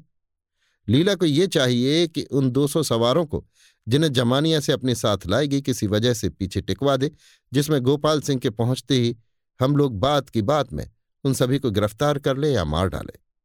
माया रानी, मगर ये बात मुझे नापसंद है, क्योंकि एक तो उसके लिखे अनुसार फौज पिपलिया घाटी तक ज़रूर आएगी अगर मान लिया जाए कि नकली रामदीन के हुक्म से फौज पीछे रह भी जाए और तुम लोग उन सभी को गिरफ़्तार कर लो तो भी हमारा काम न निकल सकेगा। क्योंकि राजा गोपाल सिंह के पकड़े या मारे जाने की खबर दीवान को तुरंत लग जाएगी और वो अपनी फौज को दुरुस्त करके लड़ने के लिए तैयार हो जाएगा और हम लोगों को जमानिया के अंदर कभी घुसने न देगा। कुंवर इंद्रजीत सिंह और आनंद सिंह भी जमानिया ही में तिलिस्म के अंदर हैं। वे दोनों भी लड़ने भिड़ने के लिए तैयार हो जाएँगे और उस समय हम लोग फिर लंडूरे ही रह जाएँगे। इतना बखेड़ा करने का कुछ फ़ायदा ना निकलेगा। ना तो जमानिया की गद्दी मिलेगी और ना गया का राज्य भीमसेन, तब आप ही कहिए कि क्या करना चाहिए? माया रानी, कुबेर सिंह से, इस वक्त आपके पास कितनी फौज है? कुबेर सिंह, पाँच सौ।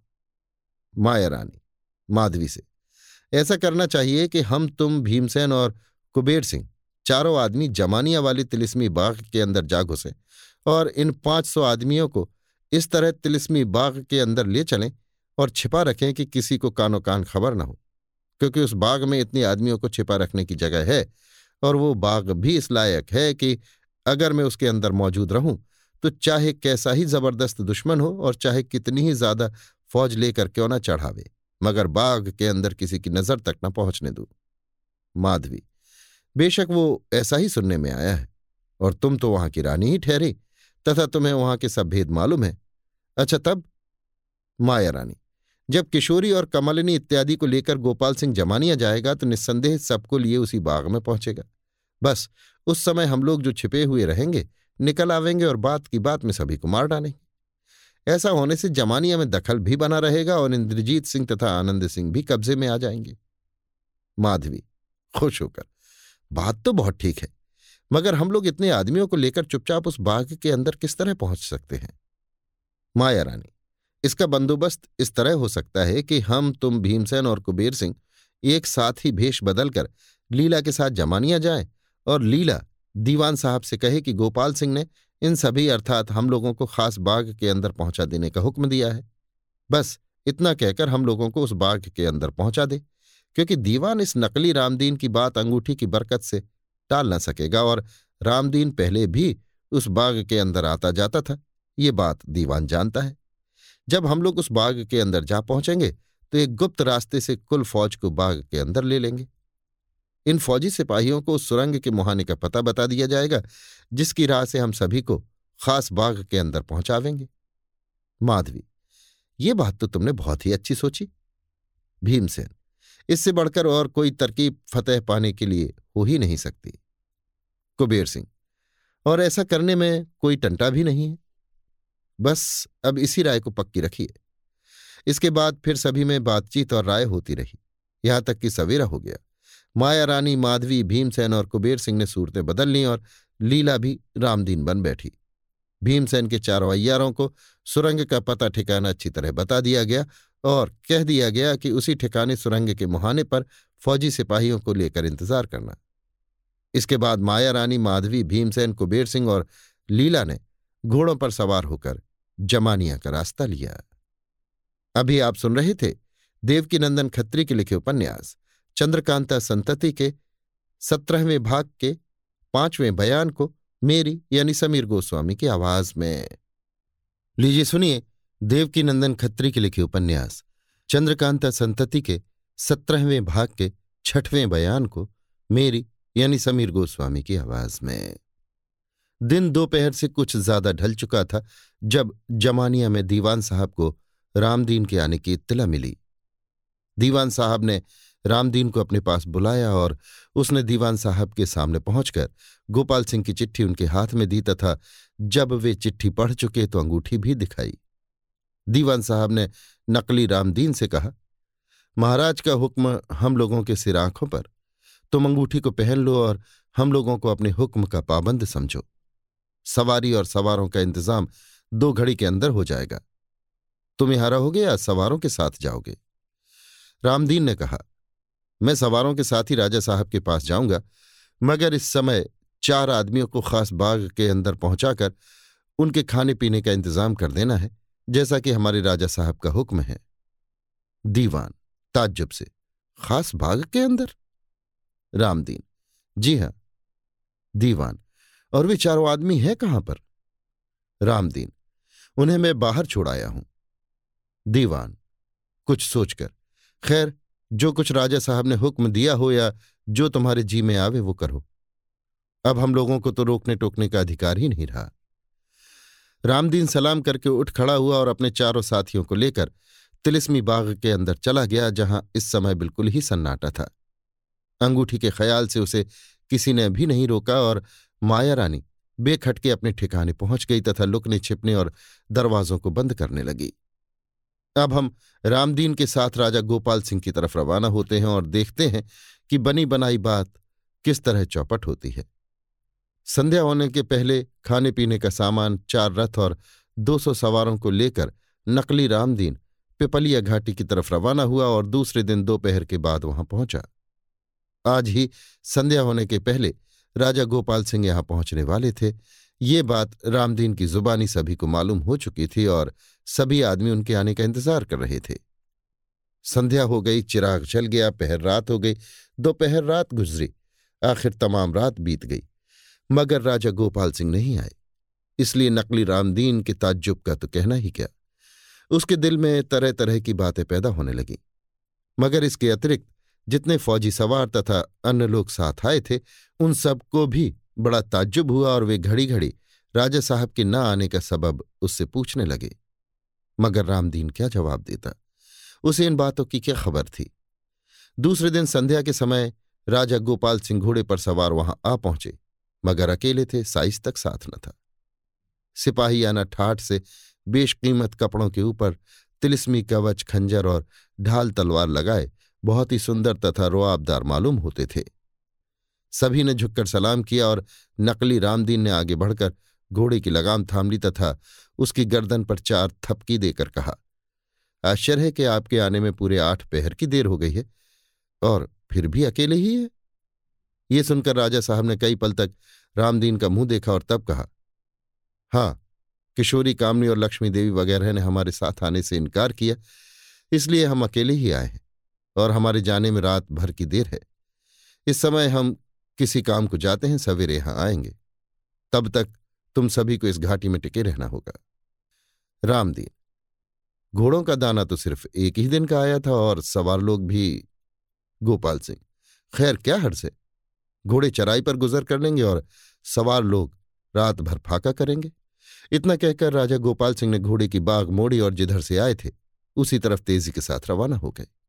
रामदीन चुपचाप ज्यों का त्यों खड़ा उनकी तरफ़ देखता ही रह गया और जब वे नज़रों की ओट हो गए, तब उसने सभी को राजा साहब का हुक्म सुनाया और इसके बाद अपने बिछावन पर जाकर सोचने लगा। गोपाल सिंह की बातें कुछ समझ में नहीं आती और न उनके इरादे का ही पता लगता है। लक्ष्मी देवी और कमलिनी वगैरह को नामालूम क्यों छोड़ आए? और जब उन्होंने इनके साथ आने से इनकार किया तो इन्होंने मान क्यों लिया? क्या अब लक्ष्मी देवी का और इनका साथ ना होगा? अगर ये अकेले जमानिया गए तो क्या केवल इन्हीं के साथ वो सलूक किया जाएगा जो हम सोच चुके हैं? मगर कमलिनी वगैरह का बचे रह जाना तो अच्छा नहीं होगा। लेकिन फिर क्या किया जाए? लाचारी है। हाँ एक बात का इंतज़ाम तो कुछ किया ही नहीं गया और न पहले इस बात का विचार ही हुआ। जमानिया पहुँचने पर जब दीवान साहब की जुबानी, गोपाल सिंह को ये मालूम होगा कि रामदीन ने चार आदमियों को खास बाग के अंदर पहुँचाया है, तब वो क्या सोचेंगे और पूछने पर मुझसे क्या जवाब पावेंगे? कुछ भी नहीं। इस बात का जवाब देना मेरे लिए कठिन हो जाएगा। तब फिर खास बाग पहुँचने के पहले ही मेरा भाग जाना उचित होगा। उफ, बड़ी भूल हो गई। ये बात पहले न सोच ली। दीवान साहब को बिना कुछ कहे ही उन सभी को खास बाग में पहुँचा देना मुनासिब होता। मगर ऐसा करने पर भी तो काम नहीं चलता। अगर दीवान साहब को नहीं तो खास बाग के पहरेदारों को तो मालूम ही हो जाता कि रामदीन चार आदमियों को बाग के अंदर छोड़ गया है और उन्हीं की जुबानी, ये बात राजा साहब को भी मालूम हो जाती। बात एक ही थी। सबसे अच्छा तो तब होता जब वे लोग किसी गुप्त राह से बाग के अंदर जाते। मगर ये संभव न था, क्योंकि ज़रूर भीतर से सभी रास्ते गोपाल सिंह ने बंद कर रखे होंगे। तब क्या करना चाहिए? हाँ भाग ही जाना सबसे अच्छा होगा। मगर माया रानी को भी तो इस बात की खबर कर देनी चाहिए। अच्छा तब जमानिया होकर और माया रानी को कह सुनकर भागना चाहिए। नहीं, अब तो ये भी नहीं हो सकता, क्योंकि माया रानी फौजी सिपाहियों को बाग के अंदर करके साथियों समेत कहीं छिप गई होगी और मैं उस बाग के गुप्त भेदों को न जानने के कारण इस लायक नहीं हूँ कि माया रानी को खोज निकालूं और अपने दिल का हाल उनसे कहूँ या उन्हीं के साथ आप भी छिप रहूँ। उफ, वो तो मज़े में अपने ठिकाने पहुँच गई, मगर मुझे आफत में डाल गई।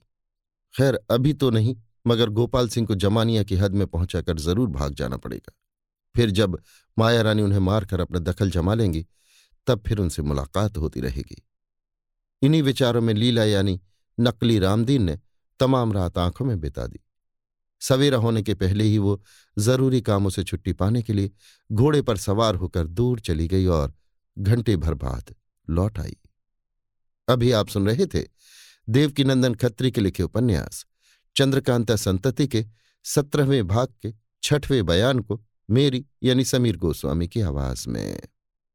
लीजिए सुनिए देवकीनंदन खत्री के लिखे उपन्यास, चंद्रकांता संतति के सत्रहवें भाग के सातवें बयान को मेरी यानी समीर गोस्वामी की आवाज़ में। दिन अनुमान दो घड़ी के चढ़ चुका होगा, जब राजा गोपाल सिंह दो आदमियों को साथ लिए हुए धीरे धीरे आते दिखाई पड़े। वे दोनों भैरव सिंह और इंद्रदेव थे और पैदल थे। जब तीनों उस ठिकाने पर पहुँच गए, जहाँ राजा साहब के रथ और सवार लोग थे, तब राजा साहब ने अपना घोड़ा छोड़ दिया और उस पर भैरव सिंह को सवार होने के लिए कहा तथा और सवारों को भी घोड़ों पर सवार हो जाने के लिए इशारा किया। इसके बाद स्वयं एक रथ पर सवार हो और इंद्रदेव को भी उसी पर अपने साथ बैठा लिया। बाकी तीन रथ खाली ही रह गए। सवारी धीरे धीरे जमानिया की तरफ़ रवाना हुई और फौजी सवार खूबसूरती के साथ राजा साहब को घेरे हुए धीरे धीरे जैसा कि रथ जा रहा था, जाने लगे।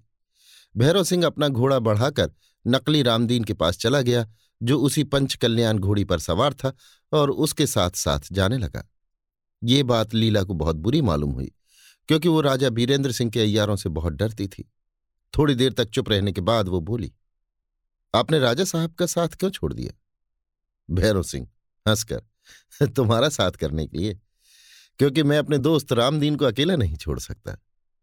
लीला, और जब मुझे राजा साहब ने अकेले जमानिया भेजा था तब आप कहाँ डूब गए थे?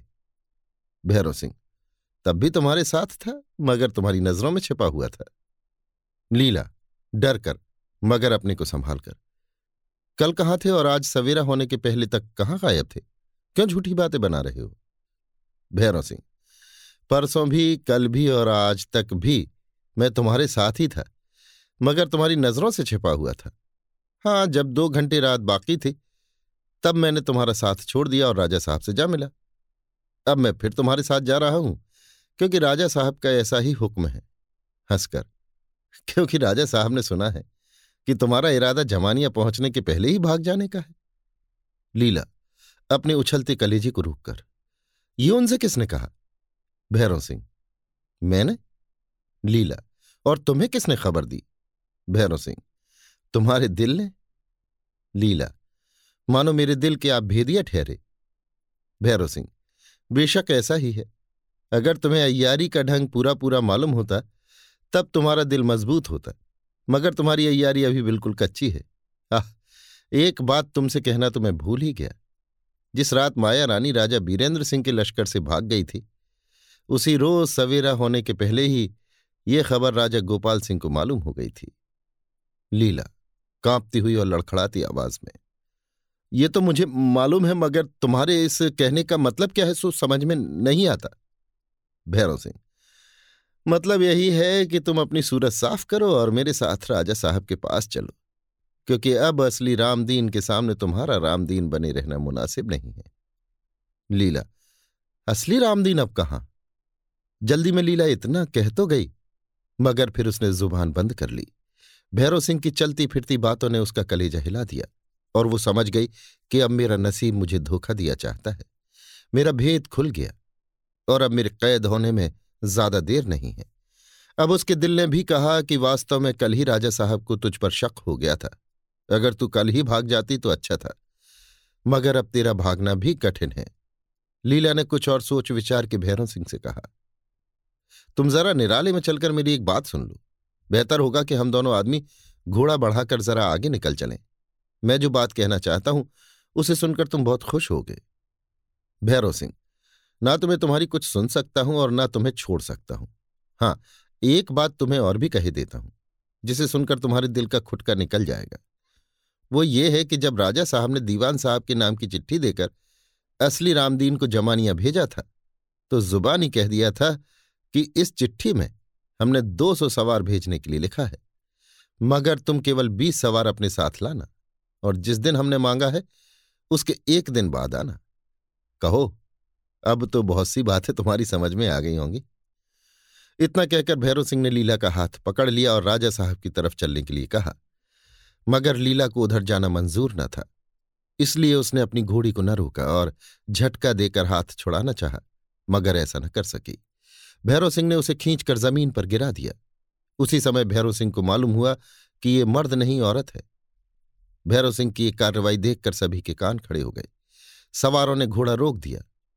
राजा साहब की सवारी यानी रथ खड़ी हो गई। कई सवार अपने घोड़े पर से कूद कर भैरव सिंह के पास चले आए और इंद्रदेव भी रथ पर से उतरकर उसके पास जा पहुँचे। आज्ञानुसार लीला की मुश्कें बाँध ली गईं और पानी मंगाकर उसका चेहरा साफ़ किया गया और तब लीला को सभी ने पहचान लिया। लीला राजा गोपाल सिंह के पास लाई गई और भैरव सिंह ने सब हाल कहा। जिसे सुन राजा साहब हंस पड़े और बोले, अब इंद्रदेव जैसा कहें, वैसा करो। इंद्रदेव की आज्ञानुसार लीला रस्सियों से जकड़कर एक खाली रथ पर बैठा दी गई और कई सवार उसकी निगरानी पर मुस्तैद किए गए। अब सवारी तेज़ी के साथ जमानिया की तरफ़ रवाना हुई। दोपहर के बाद जब सवारी जमानिया के पास पहुँची, तब इंद्रदेव ने राजा साहब से धीरे धीरे कुछ कहा और रथ से उतरकर पैदल ही मैदान का रास्ता लिया और देखते देखते नामालूम कहाँ चले गए। सवारी खास बाग के दरवाजे पर पहुँची और राजा साहब रथ से उतरकर भैरव सिंह को साथ लिए हुए बाग के अंदर चले गए। अभी आप सुन रहे थे देवकीनंदन खत्री के लिखे उपन्यास, चंद्रकांता संतति के सत्रहवें भाग के सातवें बयान को मेरी यानी समीर गोस्वामी की आवाज़ में। लीजिए सुनिए देवकीनंदन खत्री के लिखे उपन्यास, चंद्रकांता संतति के सत्रहवें भाग के आठवें बयान को मेरी यानी समीर गोस्वामी की आवाज़ में। कुंवर इंद्रजीत सिंह और आनंद सिंह तिलिस्म तोड़ने की धुन में लगे हुए थे, मगर उनके दिल से किशोरी और कमलनी तथा कामनी और लाडली की मोहब्बत एक सायद के लिए भी बाहर नहीं होती थी। जब दोनों कुमारों ने बाग के उत्तर की तरफ़ वाले मकान की खिड़की यानी छोटे दरवाजे में से झांकते हुए राजा गोपाल सिंह की जुबानी किशोरी, कमलनी, कामनी और लाडली का सब हाल सुना और ये भी सुना कि अब वे सब बहुत जल्द जमानिया में लाई जाएँगी। तब बहुत खुश हुए और उन लोगों से जल्द मिलने के लिए तिलिस्म तोड़ने की फ़िक्र उन्हें बहुत ज़्यादा हो गई। जब गोपाल सिंह, इंदिरा और इंद्रदेव बातचीत करके चले गए, तब बड़े कुमार ने सरयू से कहा, सरयू, हम लोग अब बहुत जल्द तुम्हें अपने साथ लिए हुए इस तिलिस्म के बाहर होंगे। हम लोगों को तिलिस्म तोड़ने और दौलत पाने का उतना ख्याल नहीं है, जितना तिलिस्म से बाहर जाने का ध्यान है। इस तिलिस्म से हम लोगों को एक किताब मिलने वाली है, जिसके लिए हम लोग ज़रूर उद्योग करेंगे, क्योंकि उसी किताब की बदौलत हम लोग चुनारगढ़ का वो भारी तिलिस्म तोड़ सकेंगे, जिसे हमारे पिता ने हमारे लिए छोड़ रखा है और जिसका तोड़ना हम दोनों भाइयों को आवश्यक कहा जाता है। सरयू मेरे दिल ने उम्मीदों से भरकर उसी समय विश्वास करा दिया कि अब तेरा दुर्देव सदैव के लिए तेरा पीछा छोड़ देगा। जब आप दोनों भाइयों के दर्शन हुए तथा आप लोगों का परिचय मिला, अब मैं अपना दुख भूलकर बिल्कुल बेफिक्र हो रही हूँ और सिवाय आपकी आज्ञा मानने के कोई दूसरा ख्याल मेरे दिल में नहीं है। इंद्रजीत सिंह अच्छा तो अब तुम हम लोगों के लिए फल तोड़ो और तब तक हम लोग इस बाग में घूमकर कोई दरवाज़ा ढूंढते हैं। ताज्जुब नहीं कि हम दोनों को इस बाग में कई दिन रहना पड़े। सरयू, जो आज्ञा। इतना कहकर सरयू फल तोड़ने और नहर के किनारे छाया देखकर कुछ ज़मीन साफ़ करने के ख्याल में पड़ी और दोनों कुमार बाग में इधर उधर घूमकर दरवाज़ा खोजने का उद्योग करने लगे। पहर भर से ज़्यादा देर तक घूमने और पता लगाने के बाद जब कुमार उत्तर की तरफ़ वाली दीवार के नीचे पहुँचे, जिधर मकान था, तब उन्हें पूरब की तरफ़ के कोने की तरफ़ हटकर ज़मीन में एक हौज का निशान मालूम हुआ। उसी के पास दीवार में एक छोटे से दरवाजे का भी चिन्ह देखा, जिससे निश्चय हो गया कि उन लोगों का काम इन्हीं दोनों निशानों से चलेगा। इतना सोचकर वे दोनों भाई वहाँ चले आए, जहाँ सरयू फल तोड़ और ज़मीन साफ़ करके बैठी हुई दोनों भाइयों के आने का इंतज़ार कर रही थी। सरयू ने अच्छे अच्छे और पके फल दोनों भाइयों के लिए तोड़े और जल से धोकर साफ़ पत्थर की चट्टान पर रखे थे।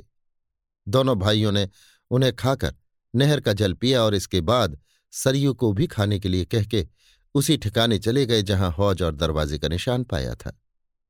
हौज में मिट्टी भरी हुई थी, जिसे दोनों भाइयों ने खंजर से खोद खोद के निकालना शुरू किया और थोड़ी देर में सरयू भी उनके पास पहुंचकर मिट्टी फेंकने में मदद करने लगी। संध्या हो जाने पर इन सभी ने उस काम से हाथ खींचा और नहर के किनारे जाकर आराम किया। उस हौज की सफ़ाई में इन लोगों को चार दिन लग गए। पाँचवें दिन दोपहर होते होते वो हौज साफ़ हुआ और मालूम होने लगा कि ये वास्तव में एक फव्वारा है। वो हौज बढ़िया संगमरमर का बना हुआ था और फव्वारा सोने का।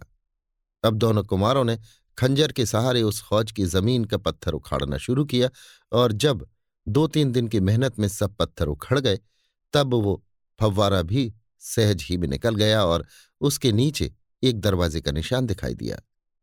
दरवाजे में पल्ला हटाने के लिए कड़ी एक लगी हुई थी और जिस जगह ताला लगा हुआ था, उसके मुँह पर लोहे की एक पतली चादर रखी हुई थी, जिसे कुंवर इंद्रजीत सिंह ने हटा दिया और उसी तिलिस्मी ताली से ताला खोला जो पुतली के हाथ से उन्हें मिली थी।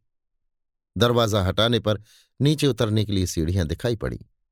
आनंद सिंह तिलिस्मी खंजर हाथ में लेकर रोशनी करते हुए नीचे उतरे और उनके पीछे पीछे इंद्रजीत सिंह और सरयू भी गए। नीचे पहुंचकर उन्होंने अपने को एक छोटी सी कोठरी में पाया, जिसके बीचों बीच में एक हौज बना हुआ था। उस हौज के चारों तरफ़ वाली दीवार कई तरह की धातुओं से बनी हुई थी और हौज के बीच में किसी तरह की राख भरी हुई थी। कोठरी के चारों तरफ़ की दीवारों में से तांबे की बहुत सी तारें आई थीं और वे सब एक साथ होकर उसी हौज के बीच में चली गई थी। इंद्रजीत सिंह ने सरयू से कहा, जब ये सब तारे काट दी जाएँगी, तब बाग के चारों तरफ़ की दीवार करामात से खाली हो जाएगी। अर्थात उसमें ये गुण न रहेगा कि उसके छूने से किसी को किसी तरह की तकलीफ़ हो। इसके बाद हम लोग उस दीवार वाले दरवाजे को साफ़ करके रास्ता निकालेंगे और इस बाग से निकलकर किसी दूसरी ही जगह जाएँगे। अस्तु तुम यहाँ से निकलकर ऊपर चली जाओ तब तक हम लोग तार काटने में हाथ लगावें। इंद्रजीत की आज्ञानुसार सरयू उस कोठरी से बाहर निकल गई और दोनों कुमारों ने तिलिस्मी खंजर से शीघ्र ही उन तारों को काट डाला और बाहर निकल आए। दरवाज़ा पहले की तरह बंद कर दिया और ऊपर से मिट्टी डाल दी। फिर नहर के किनारे आकर तीनों आदमी बैठ गए और बातचीत करने लगे। सरयू, अब दीवार छूने से किसी तरह की तकलीफ़ नहीं हो सकती? इंद्रजीत, अभी नहीं। धीरे धीरे दोपहर में उसका गुड़ जाएगा और तब तक हम लोगों को व्यर्थ बैठे रहना पड़ेगा। आनंद सिंह, तब तक सरयू की तरफ़ बताकर, इनका बचा हुआ किस्सा सुन लिया जाता तो अच्छा होता। इंद्रजीत, नहीं, अब इनका किस्सा पिताजी के सामने सुनेंगे। सरयू, अब तो मैं आपके साथ ही रहूँगी, इसलिए तिलिस्म तोड़ते समय जो कार्रवाई आप करेंगे या जो तमाशा दिखाई देगा देखूँगी। मगर यदि आज के पहले का हाल भी जब से आप इस तिलिस्म में आए हैं, सुना देते तो बड़ी कृपा होती। मैं भी समझती कि आपकी बदौलत इस तिलिस्म का पूरा पूरा तमाशा देख लिया। इंद्रजीत सिंह, अच्छी बात है। आनंद सिंह से, तुम इस तिलिस्म का हाल इन्हें सुना दो। थोड़ी देर आराम करने तथा ज़रूरी कामों से छुट्टी पाने के बाद भाई की आज्ञा अनुसार आनंद सिंह ने अपना तिलिस्म का हाल तथा जिस ढंग से इंदिरा से मुलाकात हुई थी, वो सब सरयू को कह सुनाया। इसके साथ ही साथ तिलिस्म के बाहर आजकल का जैसा जमाना हो रहा था, वो सब भी बयान किया। वो सब हाल कहते सुनते रात आधी से कुछ ज़्यादा चली गई और उस समय इन लोगों ने एक विचित्र तमाशा देखा। इस बाग के उत्तर की तरफ़ जो सटा हुआ मकान बना था और जिसमें राजा गोपाल सिंह और कुमार में बातचीत हुई थी, हम पहले लिखाए हैं कि उसमें आगे की तरफ़ सात खिड़कियाँ थीं। इस समय एकाएक एक आवाज़ आने से दोनों कुमारों और सरयू की निगाह उस तरफ़ गई। देखा कि बीच वाली बड़ी खिड़की यानी दरवाज़ा खुली है और अंदर रोशनी मालूम होती है। इन लोगों को ताज्जुब हुआ और इन्होंने सोचा कि शायद राजा गोपाल सिंह आए हैं और हम लोगों से बातचीत करने का इरादा है। मगर ऐसा न था। थोड़ी ही देर बाद उसके अंदर दो तीन नकाब पोश चलते फिरते दिखाई दिए और इसके बाद एक नकाब पोश खिड़की में कमंद अड़ाकर नीचे उतरने लगा। पहले तो दोनों कुमारों और सरयू को गुमान हुआ कि खिड़की में राजा गोपाल सिंह या इंद्रदेव दिखाई देंगे या होंगे। मगर जब एक नकाब पोश कमंद के सहारे नीचे उतरने लगा, तब उनका ख्याल बदल गया और वे सोचने लगे कि ये काम इंद्रदेव या गोपाल सिंह का नहीं है, बल्कि किसी ऐसे आदमी का है जो इस तिलिस्म का हाल नहीं जानता। क्योंकि गोपाल सिंह और इंद्रदेव तथा इंदिरा को ये भी मालूम है कि इस बाग की दीवार छूने या बदन के साथ लगाने लायक नहीं है। तभी तो इंदिरा अपनी माँ के पास नहीं पहुँच सकी थी और सरयू ने यह बात इंदिरा से कही होगी। इंद्रजीत ने इसी समय सरयू से पूछा कि, इस बाग की दीवार का हाल इंदिरा को मालूम है? इसके जवाब में सरयू ने कहा, ज़रूर मालूम है। मैंने खुद इंदिरा से कहा था और इसी सबब से तो वो मेरे पास आज तक न आ सकी। निस्संदेह इंदिरा ने ये बात राजा गोपाल सिंह से कही होगी, बल्कि वे खुद जानते होंगे। इसी से मैं सोचती हूँ कि ये लोग कोई दूसरे ही है, जिस भेद को नहीं जानते। मगर अब तो इस दीवार का गुण जाता ही रहा। तीनों को ताज्जुब हुआ और तीनों आदमी टकटकी लगाकर उस तरफ़ देखने लगे। जब वो नकाब पोश कमंद के सहारे नीचे उतर आया, तब दूसरे नकाब पोश ने वो कमंद ऊपर खींच ली और उसी कमंद में एक गठरी और बांधकर नीचे लटकाई। दोनों कुमारों और सरयू को विश्वास हो गया कि इस गठरी में ज़रूर कोई आदमी है। जो नकाबपोश नीचे आ चुका था, उसने गठरी थाम ली और खोलकर कमंद खाली कर दी। मगर जिस कंबल में वो गठरी बंधी थी, उसे इसी के साथ बाँध दिया और ऊपर वाले नकाबपोश ने खींच लिया। थोड़ी देर बाद ही दूसरी गठरी लटकाई गई और नीचे वाले नकाबपोश ने पहले की तरह उसे भी थाम लिया और खोलकर फिर कमंद के साथ बाँध दिया। इसी तरह बारी बारी से सात गठनियाँ नीचे उतारी गईं। इसके बाद वो नकाबपोश जो सबसे पहले नीचे उतरा था, उसी कमंद के सहारे ऊपर चढ़ गया और खिड़की बंद हो गई। अभी आप सुन रहे थे देवकीनंदन खत्री के लिखे उपन्यास, चंद्रकांता संतति के सत्रहवें भाग के आठवें बयान को मेरी यानी समीर गोस्वामी की आवाज़ में। लीजिए सुनिए देवकीनंदन खत्री के लिखे उपन्यास, चंद्रकांता संतति के सत्रहवें भाग के नौवें बयान को मेरी यानी समीर गोस्वामी की आवाज़ में। जिस समय राजा गोपाल सिंह खास बाग के दरवाजे पर पहुँचे, उस समय उनके दीवान साहब भी वहाँ हाजिर थे। नकली रामदीन अर्थात लीला उनके हवाले कर दी गई। भैरव सिंह के सवाल करने पर उन्होंने कहा कि इस लीला ने चार आदमियों को खास बाग के अंदर पहुँचाया है, मगर हम नहीं कह सकते कि वास्तव में वे कौन थे। अब राजा साहब और भैरव सिंह को ये तो मालूम हो गया कि चार आदमी भी इस बाग के अंदर घुसे हैं, जो हमारे दुश्मन ही होंगे। मगर उन्हें उन पाँच सौ फौजी सिपाहियों की शायद ही खबर हो, जिन्हें माया रानी ने गुप्त रीत से बाग के अंदर कर लिया था। पहली दफे जब माया रानी को गोपाल सिंह ने छकाया था, तब वो खुले तौर पर बाग में रहती थी।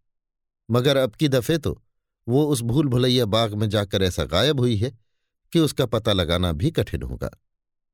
दीवान साहब ने पूछा भी कि अगर हुक्म हो तो बाग में तलाशी ली जाए और उन आदमियों का पता लगाया जाए जिन्हें लीला ने इस बाग में पहुँचाया है। मगर राजा साहब ने इसके जवाब में सिर हिलाकर ज़ाहिर कर दिया कि ये बात उन्हें स्वीकार नहीं है। कुछ दिन रहते ही राजा गोपाल सिंह बाग के दूसरे दर्जे में केवल भैरव सिंह को साथ लेकर गए और बाग के अंदर चारों तरफ़ सन्नाटा पाया। इस समय भैरव सिंह और राजा गोपाल सिंह दोनों के ही हाथ में तिलिस्मी खंजर मौजूद थे। खास बाग के दूसरे दर्जे में दो कुएँ थे, जिनमें पानी बहुत ज़्यादा रहता था। यहाँ तक कि इस बाग के पेड़ पत्तों को सींचने और छिड़काव का काम इन दोनों में से किसी एक कुएँ ही से चल सकता था। मगर सींचने के समय दूर और नज़दीक का ख्याल करके या शायद और किसी सबब से बनवाने वाले ने दो बड़े बड़े जंगी कुएँ बनवाए थे। परंतु ये दोनों कुएँ भी कारीगरी और अयारी से खाली न थे। भैरव सिंह और गोपाल सिंह छिपते और घूमते हुए पूरब की तरफ़ वाले कुएँ पर पहुँचे, जिसका घेरा बहुत बड़ा था और नीचे उतरने तथा चढ़ने के लिए कुएँ की दीवार में लोहे की कड़ियाँ लगी हुई थीं। भैरव सिंह और गोपाल सिंह दोनों आदमी कड़ियों के सहारे इस कुएँ में उतर गए। किसी ठिकाने पर छिपी हुई माया रानी इस तमाशे को देख रही थी। गोपाल सिंह और भैरव सिंह को आते देख वो बहुत खुश हुई और उसे निश्चय हो गया कि अब हम लोग गोपाल सिंह को मार लेंगे। जिस जगह वो बैठी हुई थी, वहाँ पर माधवी, कुबेर सिंह भीमसेन और अय्यारों के अतिरिक्त बीस आदमी फौजी सिपाहियों में से भी मौजूद थे और बाकी फौजी सिपाही तहखानों में छिपाए हुए थे। पहले तो माया रानी ने चाहा कि केवल हम ही लोग बीस सिपाहियों के साथ जाकर गोपाल सिंह को गिरफ़्तार कर लें। मगर जब उसे कृष्ण जिन्न वाली बात याद आई और ये ख्याल हुआ कि गोपाल सिंह के पास वो तिलिस्मी खंजर और कवच ज़रूर होगा, जो रोहतास गढ़ में उनके पास उस समय मौजूद था जब शेर अली और दारोगा के साथ हम लोग वहाँ गए थे।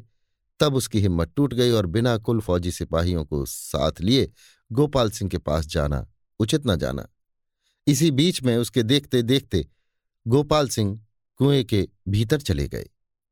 इस तिलिस्मी बाग के अंदर आने तथा यहाँ से बाहर जाने वाला दरवाज़ा जिस तरह बंद होता है, उसका हाल उस समय लिखा जा चुका है जब पहली दफ़ा इस बाग में माया रानी के ऊपर आफत आई थी और माया रानी ने सिपाहियों के बागी हो जाने पर बाहर जाने का रास्ता बंद कर दिया था। अब इस समय भी उसी ढंग से माया रानी ने बाग का दरवाज़ा बंद कर दिया और इसके बाद कुल सिपाहियों को तहखाने में से निकालकर माधवी, भीमसेन और कुबेर सिंह तथा अय्यारों को साथ लिए उस कुएँ पर पहुँची, जिसके अंदर भैरव सिंह को साथ लिए हुए राजा गोपाल सिंह उतर गए थे। माया रानी ने सोचा था कि आखिर गोपाल सिंह उस कुएँ के बाहर निकलेंगे ही। उस समय हम लोग उन्हें सहज ही में मार लेंगे, बल्कि कुएँ से बाहर निकलने की मोहलत ही न देंगे, इत्यादि। मगर जब बहुत देर हो गई और रात हो जाने पर भी गोपाल सिंह कुएँ के बाहर न निकले तो उसे बड़ा ही ताज्जुब हुआ। वो खुद कुएँ के अंदर झाँक कर देखने लगी और उसी समय चौंक कर माधवी से बोली माया क्यों बहन? आज ही तुमने भी देखा था कि इस कुएँ में पानी कितना ज़्यादा था? माधवी बेशक मैंने देखा था कि बीस हाथ से ज़्यादा दूरी पर पानी नहीं है तो क्या इस समय पानी कम जान पड़ता है? माया रानी, क्या कम? मैं तो समझती हूँ कि इस समय इसमें कुछ भी पानी नहीं है और कुआँ सूखा पड़ा है। माधवी, ताज्जुब से, ऐसा नहीं हो सकता। एक पत्थर इसमें फेंक कर देखो। माया रानी, आओ तुम ही देखो। माधवी ने अपने हाथ से ईंट का टुकड़ा कुएँ के अंदर फेंका और उसकी आवाज़ पर गौर करके बोली, बेशक इसमें पानी कुछ भी नहीं है, केवल कीचड़ मात्र है। तो क्या तुम नहीं जानती कि इसके अंदर पानी की निकास का कोई रास्ता तथा आदमियों के आने जाने के लिए कोई सुरंग या दरवाज़ा है या नहीं? माया रानी, मुझे एक दफे गोपाल सिंह ने कहा था कि इस कुएँ के नीचे एक तहखाना है, जिसमें तरह तरह के तिलस्मी हरबे और अय्यारों के काम की अपूर्व चीज़ें हैं। माधवी, बेशक यही बात ठीक होगी और उन्हीं चीज़ों में से कुछ लाने के लिए गोपाल सिंह गए होंगे। माया रानी, शायद ऐसा ही हो। माधवी। तो बस, इससे बढ़कर और कोई तरकीब नहीं हो सकती कि एक कुआँ पाट दिया जाए, जिसमें गोपाल सिंह को फिर दुनिया का मुँह देखना नसीब न हो। माया रानी, निस्संदेह ये बहुत अच्छी राह है। अतः जहाँ तक हो सके, इसे कर ही देना चाहिए। इस समय कुबेर सिंह की फौज टिड्डियों की तरह इस बाग में सब तरफ़ फैली हुई हुक्म का इंतज़ार कर रही थी। माधवी ने अपनी राय भीमसेन और कुबेर सिंह से कही और उनकी आज्ञानुसार फौजी आदमियों ने ज़मीन खोदकर मिट्टी निकालने और कुआँ पाटने में हाथ लगा दिया।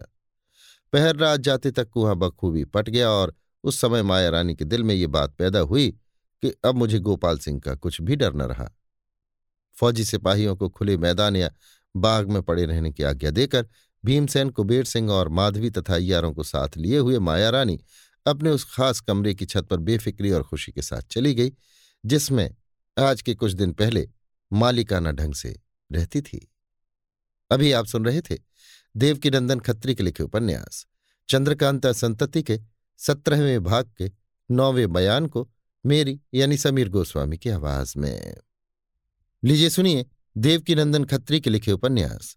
चंद्रकांता संतति के सत्रहवें भाग के दसवें बयान को मेरी यानी समीर गोस्वामी की आवाज़ में। रात अनुमान दोपहर के जा चुकी है। खास बाग के दूसरे दर्जे में दीवान खाने की छत पर कुबेर सिंह भीमसेन और उसके चारों तरफ़ अय्यार तथा माधवी के पास बैठी हुई माया रानी बड़ी प्रसन्नता से बातें कर रही है। चांदनी खूब छिटकी हुई है और बाग की हर एक चीज़ जहाँ तक निगाह बिना ठोकर खाए जा सकती है, साफ़ दिखाई दे रही है। बातचीत का विषय अब ये था कि राजा गोपाल सिंह से तो छुट्टी मिल गई, अब राज्य तथा राज कर्मचारियों के लिए क्या प्रबंध करना चाहिए? जिस छत पर ये लोग बैठे हुए थे, उसके दाहिनी तरफ़ वाली पट्टी में भी एक सुंदर इमारत और उसके पीछे ऊँची दीवार के बाद तिलिस्मी बाग का तीसरा दर्जा पड़ता था। इस समय माया रानी का मुँह ठीक उसी इमारत और दीवार की तरफ़ था और उस तरफ़ की चांदनी दरवाजों के अंदर घुसकर बड़ी बहार दिखा रही थी। बात करते करते माया रानी चौंकी और उस तरफ़ हाथ का इशारा करके बोली, है? उस छत पर कौन जा पहुँचा है? माधवी। हाँ एक आदमी हाथ में नंगी तलवार लेकर टहल तो रहा है। भीमसेन, चेहरे पर नकाब डाले हुए हैं। कुबेर सिंह, हमारे फौजी सिपाहियों में से शायद कोई ऊपर चला गया होगा, मगर उन्हें बिना हुक्म ऐसा नहीं करना चाहिए। माया रानी, नहीं नहीं, उस मकान में सिवा मेरे और कोई नहीं जा सकता। माधवी तो फिर वहाँ कौन गया? माया रानी, यही तो ताज्जुब है। देखिए, एक और भी आ पहुँचा, ये तीसरा आया। मामला क्या है? अजायब सिंह, कहीं राजा गोपाल सिंह कुएँ में घुसकर वहाँ ना जा पहुँचे हो। मगर वे तो केवल दो ही आदमी थे, माया रानी, और ये तीन हैं। कुछ रुककर, लीजिए अब पाँच हो गए। माया रानी और उनके संगी साथियों के देखते देखते उस छत पर पच्चीस आदमी हो गए। उन सभी के हाथों में नंगी तलवारें थीं। जिस छत पर वे सब थे, वहाँ पर से ऊपर माया रानी के पास तक आने में यद्यपि कई तरह की रुकावटें थीं, मगर अय्यारों के लिए ये कोई मुश्किल बात न थी। इसीलिए माया रानी के पक्ष वालों को भय हुआ और उन्होंने चाहा कि अपने फौजी आदमियों में से कुछ को ऊपर बुला ले और ऐसा करने के लिए अजायब सिंह को कहा गया। अजायब सिंह फौजी सिपाहियों को लाने के लिए चला गया, मगर मकान के नीचे ना जा सका और तुरंत लौट आकर बोला, जाने का हर दरवाज़ा बंद है।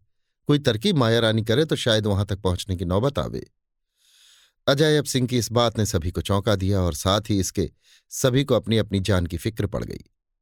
माया रानी के दिलाए हुए भरोसे से जो कुछ उम्मीद की जड़ इन लोगों के दिलों में जमी थी वो हिल गई और अब अपने किए पर पछताने की नौबत आई।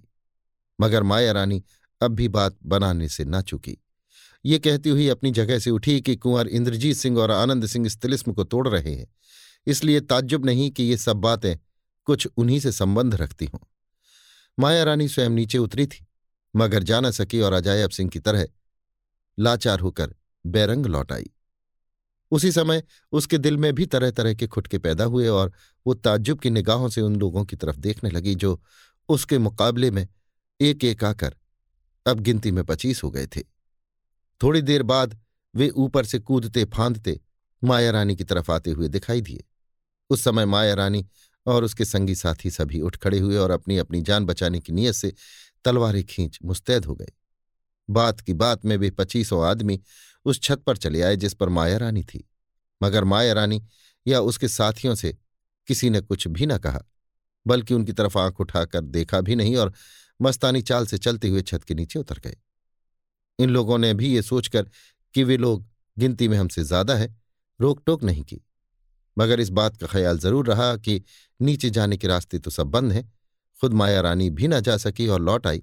इन सभी को भी निस्संदेह लौट आना पड़ेगा।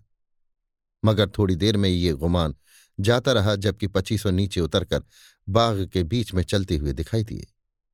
माधवी ने समझा कि हमारे फौजी सिपाही उन लोगों को ज़रूर टोकेंगे और वास्तव में बात ऐसी ही थी।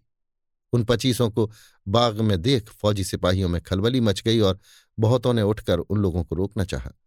मगर वे लोग देखते ही देखते पेड़ों की झुरमुट में घुसकर ऐसा गायब हुए कि किसी को पता भी न लगा और सब लोग आश्चर्य से देखते रह गए। उस समय माधवी ने माया रानी से कहा, बहन, यहाँ तो मामला बेढब नज़र आता है। माया रानी, कुछ समझ में नहीं आता कि ये लोग कौन थे? यहाँ क्यों आए और हम लोगों को बिना रोके टोके इस तरह क्यों और कहाँ गायब हो गए? माधवी, ये तो ठीक ही है, मगर मैं पूछती हूँ, कि आप तिलिस्म की रानी कहलाकर भी इस बाग का हाल क्या जानती हैं? मैं तो समझती हूँ कि कुछ भी नहीं जानती। खास अपने कमरे का मामूली दरवाज़ा भी आपसे नहीं खुलता और हम लोगों की जान मुफ़्त में जाना चाहती है। भीमसेन, अब आपकी कोई कार्रवाई हम लोगों को भरोसा नहीं दिला सकती। माया रानी, इस समय मैं मजबूर हो रही हूँ, इसलिए टेढ़ी सीधी जो जी में आवे सुनाओ। लेकिन अगर इस मकान के नीचे उतरने की नौबत आएगी तो दिखा दूँगी कि मैं क्या कर सकती हूँ। कुबेर सिंह, नीचे जाने की नौबत ही क्यों आवेगी? गैर लोग आवे और चले जाएँ, मगर यहाँ की रानी होकर तुम कुछ न कर सको। ये बड़ी शर्म की बात है। माया रानी इसका जवाब कुछ देना ही चाहती थी कि सीढ़ी की तरफ़ से आवाज़ आई। तुम लोगों के कलपने पर मुझे दया आती है। अच्छा आओ हम दरवाज़ा खोल देते हैं। तुम लोग नीचे उतर आओ और अपनी जान बचाओ। इसके बाद सीढ़ी वाले दरवाजे के खुलने की आवाज़ आई। सभी को ताज्जुब हुआ और सीढ़ी की तरफ़ जाते डर मालूम हुआ। मगर ये सोचकर कि यहाँ पड़े रहने से भी जान बचने की आशा नहीं है, सभी ने जी कड़ा करके नीचे उतरने का इरादा किया। वास्तव में जो दरवाजे बंद हो गए थे, खुले हुए दिखाई दिए और सब कोई जल्दी के साथ नीचे उतर गए। उस समय माया रानी ने एक लंबी सांस लेकर कहा, अब कोई चिंता नहीं, बाकर अली। मगर यह न मालूम हुआ कि दरवाज़ा खोलने वाला कौन था। यार अली, अब उसने हम लोगों के साथ ये नेकी का बर्ताव क्यों किया? इतने ही में ऊपर से आवाज़ आई, दरवाज़ा खोलने वाला मैं हूँ। सभी ने घबराकर ऊपर की तरफ़ देखा। एक आदमी मुँह पर नकाब डाले, बरामदे से झांकता हुआ दिखाई दिया। कुबेर सिंह ने उससे पूछा, तुम कौन हो? नकाब पोश मैं इस तिलिस्म का दारोगा हूँ। माया रानी इस तिलिस्म का दारोगा तो राजा बीरेंद्र सिंह के कब्जे में है। नकाब पोश। वो तुम्हारा दारोगा था और मैं राजा गोपाल सिंह का दारोगा हूँ। आजकल ये बाग मेरे ही कब्जे में है। माया रानी, जिस समय हम लोग यहाँ आए, तुम कहाँ थे? नकाब पोश। इसी बाग में। माया रानी, फिर हम लोगों को रोका क्यों नहीं? नकाब पोश, रोकने की ज़रूरत ही क्या थी? मैं जानता ही था कि तुम लोग अपने पैर में आपको लाड़ी मार रहे हो। तुम लोगों की बेवकूफ़ी पर मुझे हँसी आती है। माया रानी, बेवकूफ़ी कहे की? नकाब पोश एक तो यही कि तुम लोगों ने इतनी फौज को बाग के अंदर घुसेड़ तो लिया, मगर ये न सोचा कि इतने आदमी यहाँ आकर खाएँगे क्या? अगर घास और पेड़ पत्तों को भी खाकर गुजारा किया चाहे तो भी दो एक दिन से ज़्यादा का काम नहीं चल सकता। क्या तुम लोगों ने समझा था कि बाग में पहुँचते ही राजा गोपाल सिंह को मार लेंगे? माया रानी गोपाल सिंह को तो हम लोगों ने मार ही लिया। इसमें शक ही क्या है? बाकी रही हमारी फौज, सो एक दिन का खाना अपने साथ रखती है। कल तो हम लोग इस बाग के बाहर हो ही जाएँगे। नकाब पोश। दोनों बातें शेख चिल्ली की सी हैं। ना तो राजा गोपाल सिंह का तुम लोग कुछ बिगाड़ सकते हो, और न इस बाग के बाहर की हवा ही खा सकते हो। माया रानी तो क्या गोपाल सिंह किसी दूसरी राह से निकल जाएँगे? नकाब पोश। बेशक। माया रानी और हम लोग बाहर ना जा सकेंगे। नकाब पोश। कदापि नहीं, क्योंकि मैंने सब दरवाजे अच्छी तरह से बंद कर दिए हैं। तुम तो तिलिस्म की रानी बनने का दावा व्यर्थ ही कर रही हो। तुम्हें तो यहाँ का हाल रुपए में एक पैसा भी नहीं मालूम है। अभी मैंने तुम लोगों के उतरने की राह रोक दी थी, सो तुम्हारे किए कुछ भी न बन पड़ा। जब तुम लोग छत पर थे, पच्चीस आदमी तुम्हारे सामने से होकर नीचे चले आए। अगर तुम्हें तिलिस्म की रानी होने का दावा था तो उन्हें रोक लेती।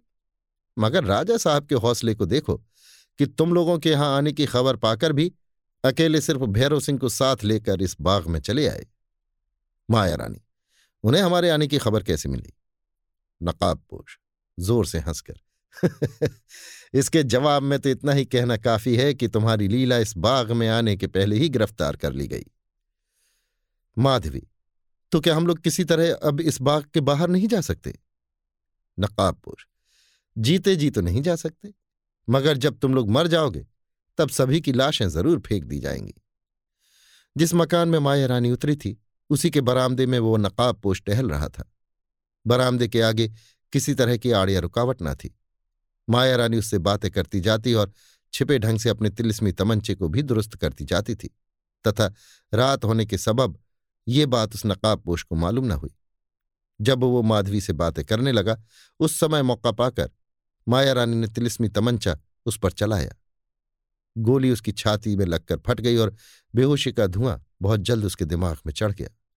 साथ ही वो आदमी बेहोश होकर ज़मीन पर लुढ़कता हुआ माया रानी के आगे आ पड़ा। भीमसेन ने झपटकर उसकी नकाब हटा दी और चौंक कर बोल उठा, वाह वाह, ये तो राजा गोपाल सिंह है। अभी आप सुन रहे थे देवकीनंदन खत्री के लिखे उपन्यास, चंद्रकांता संतति के सत्रहवें भाग के दसवें बयान को मेरी, यानी समीर गोस्वामी की आवाज़ में। लीजिए सुनिए देवकीनंदन खत्री के लिखे उपन्यास। चंद्रकांता संतति के सत्रहवें भाग के ग्यारहवें बयान को मेरी, यानी समीर गोस्वामी की आवाज़ में। कुंवर इंद्रजीत सिंह, आनंद सिंह और सरयू को बड़ा ही ताज्जुब हुआ, जब उन्होंने एक एक करके सात आदमियों को तिलिस्मी बाग में पहुँचाए जाते देखा। जब उस मकान की खिड़की बंद हो गई और चारों तरफ़ सन्नाटा छा गया, तब इंद्रजीत सिंह ने कहा उस तरफ़ चलकर देखना चाहिए कि ये लोग कौन हैं। आनंद सिंह, ज़रूर चलना चाहिए। सरयू, कहीं हम लोगों के दुश्मन न हो। आनंद सिंह, अगर दुश्मन भी होंगे तो हमें कुछ परवाह न करनी चाहिए। हम लोग हज़ारों में लड़ने वाले हैं। इंद्रजीत, अगर हम दस बीस आदमियों से डरकर चलेंगे तो कुछ भी न कर सकेंगे। इतना कहकर इंद्रजीत सिंह ने उस तरफ़ कदम बढ़ाया। आनंद सिंह उनके पीछे पीछे रवाना हुए। मगर सरयू को साथ आने की आज्ञा नहीं दी और वो उसी जगह रह गई। पास पहुंचकर कुमारों ने देखा कि सात आदमी ज़मीन पर बेहोश पड़े हैं। सभी के बदन पर स्याह लबादा और चेहरों पर स्याह नकाब था। थोड़ी देर तक दोनों ताज्जुब की निगाह से उन सभी की ओर देखते रहे और इसके बाद एक के चेहरे पर से नकाब हटाने का इरादा किया। मगर उसी समय ऊपर से पुनः दरवाज़ा या खिड़की खुलने की आवाज़ आई। आनंद सिंह।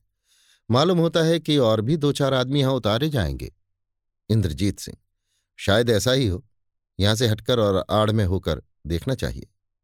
आनंद सिंह, सातों बेहोशों की तरफ़ इशारा करके, यदि इन लोगों को इनके किसी दुश्मन ने यहाँ पहुँचाया हो, और अब की दफे कोई आकर इनकी जान, इंद्रजीत सिंह, नहीं नहीं, अगर ये सब लोग मारे जाने लायक होते, और जिन लोगों ने इन्हें नीचे उतारा है, वे इनके जानी दुश्मन होते तो धीरे से उतारने के बदले ऊपर से धक्का देकर नीचे गिरा देते। खैर, ज़्यादा बातचीत का मौका नहीं है। इस पेड़ की आड़ में हो जाओ, फिर देखो हम सब पता लगा लेते हैं। बस, हटो, जल्दी करो। बेचारे आनंद सिंह कुछ जवाब न दे सके और वहाँ से थोड़ी दूर हटकर एक पेड़ की आड़ में हो गए। इस समय चंद्रदेव अपनी छावनी की तरफ़ जा रहे थे और पेड़ों की आड़ पड़ जाने के कारण उस जगह कुछ अंधकार सा छा गया था, जहाँ वे सातों बेहोश पड़े हुए थे और इंद्रजीत खड़े थे। इंद्रजीत सिंह हाथ में तिलिस्मी खंजर लेकर फुर्ती से इन सातों के बीच में छिपकर लेट रहे। दोनों तरफ़ से दो आदमियों के लबादे को भी अपने बदन पर ले लिया और पड़े पड़े ऊपर की तरफ़ देखने लगे। एक आदमी कमंद के सहारे नीचे उतरता हुआ दिखाई दिया। जब वो ज़मीन पर उतरकर उन सातों आदमियों की तरफ़ आया तो इंद्रजीत सिंह ने फुर्ती से हाथ बढ़ाकर तिलिस्मी खंजर उसके पैर से लगा दिया। साथ ही वो आदमी कांपा और बेहोश होकर ज़मीन पर गिर पड़ा। इंद्रजीत सिंह पुनः उसी तरह लेट ऊपर की तरफ़ देखने लगे। थोड़ी देर बाद एक और आदमी उसी कमंद के सहारे नीचे उतरा, जो घूम घूम के गौर से उन सातों को देखने लगा। जब वो कुमार के पास आया, कुमार ने उसके पैर से भी तिलिस्मी खंजर लगा दिया और वो भी पहले की तरह बेहोश होकर ज़मीन पर गिर पड़ा। कुंवर इंद्रजीत लेटे लेटे और भी किसी के आने का इंतज़ार करने लगे। मगर कुछ देर हो जाने पर भी कोई तीसरा दिखाई न पड़ा। कुमार उठ खड़े हुए और आनंद सिंह भी उनके पास चले आए। इंद्रजीत सिंह, तुम इसी जगह मुस्तैद रहकर इन सभी की निगहबानी करो। हम इसी कमंद के सहारे ऊपर जाकर देखते हैं कि वहाँ क्या है। आनंद सिंह, आपका अकेले ऊपर जाना तो ठीक ना होगा। कौन ठिकाना वहाँ दुश्मनों की बारात लगी हो? इंद्रजीत सिंह, कोई हर्ज नहीं। जो कुछ होगा देखा जाएगा। मगर तुम यहाँ से मत हिलना। इतना कहकर इंद्रजीत सिंह उसी कमंद के सहारे बहुत जल्द ऊपर चढ़ गए और खिड़की के अंदर जाकर एक लंबे चौड़े कमरे में पहुँचे, जहाँ यद्यपि बिल्कुल सन्नाटा था, मगर एक चिराग जल रहा था। इस कमरे में दूसरी तरफ़ बाहर निकल जाने के लिए एक बड़ा सा दरवाज़ा था। कुमार वहाँ चले गए और एक पैर दरवाजे के बाहर रख झांकने लगे। एक दूसरा कमरा नज़र पड़ा, जिसमें चारों तरफ़ छोटे छोटे कई दरवाजे थे। मगर सब बंद थे और सामने की तरफ़ एक बड़ा सा खुला हुआ दरवाज़ा था। कुमार उस खुले हुए दरवाजे में चले गए और झाँक कर देखने लगे। एक छोटा सा नजरबाग दिखाई दिया, जिसके चारों तरफ़ ऊँची ऊँची इमारतें और बीच में एक छोटी सी बावली थी। बाग में दो भीगे से ज़्यादा ज़मीन न थी और फूल पत्तों के पेड़ भी कम थे। बावली के पूरब तरफ़ एक आदमी हाथ में मशाल लिए खड़ा था और उस मशाल में से बिजली की तरह बहुत ही तेज रोशनी निकल रही थी। वो रोशनी एकदम स्थिर थी, अर्थात हवा लगने से हिलती न थी, और उस एक ही रोशनी से तमाम बाग में ऐसा उजाला हो रहा था कि वहाँ का एक एक पत्ता साफ़ साफ़ दिखाई दे रहा था। कुंवर इंद्रजीत सिंह ने बड़े गौर से उस आदमी को देखा, जिसके हाथ में मशाल थी, और उनको निश्चय हो गया कि ये आदमी असली नहीं बनावटी है। अस्तु, ताज्जुब से कुछ देर तक वे उसकी तरफ़ देखते रहे। इसी बीच में बाग के उत्तर वाली दालान में से एक आदमी निकलकर बावली की तरफ़ आता हुआ दिखाई पड़ा और कुमार ने उसे देखते ही पहचान लिया कि ये राजा गोपाल सिंह है। कुमार ने उन्हें पुकारने का इरादा किया ही था कि उसी दालान में से और चार आदमी आते हुए दिखाई दिए और इनकी सूरत शक्ल भी पहले आदमी के समान ही थी। अर्थात ये चारों भी राजा गोपाल सिंह ही मालूम पड़ते थे, जिससे कुंवर इंद्रजीत सिंह को बहुत आश्चर्य हुआ और वे बड़े गौर से इनकी तरफ़ देखने लगे। वे चारों आदमी जो पीछे आए थे खाली हाथ न थे, बल्कि दो आदमियों की लाशें उठाए हुए थे। धीरे धीरे चलकर वे चारों आदमी उस बनावटी मूरत के पास पहुँचे जिसके हाथ में मशाल थी।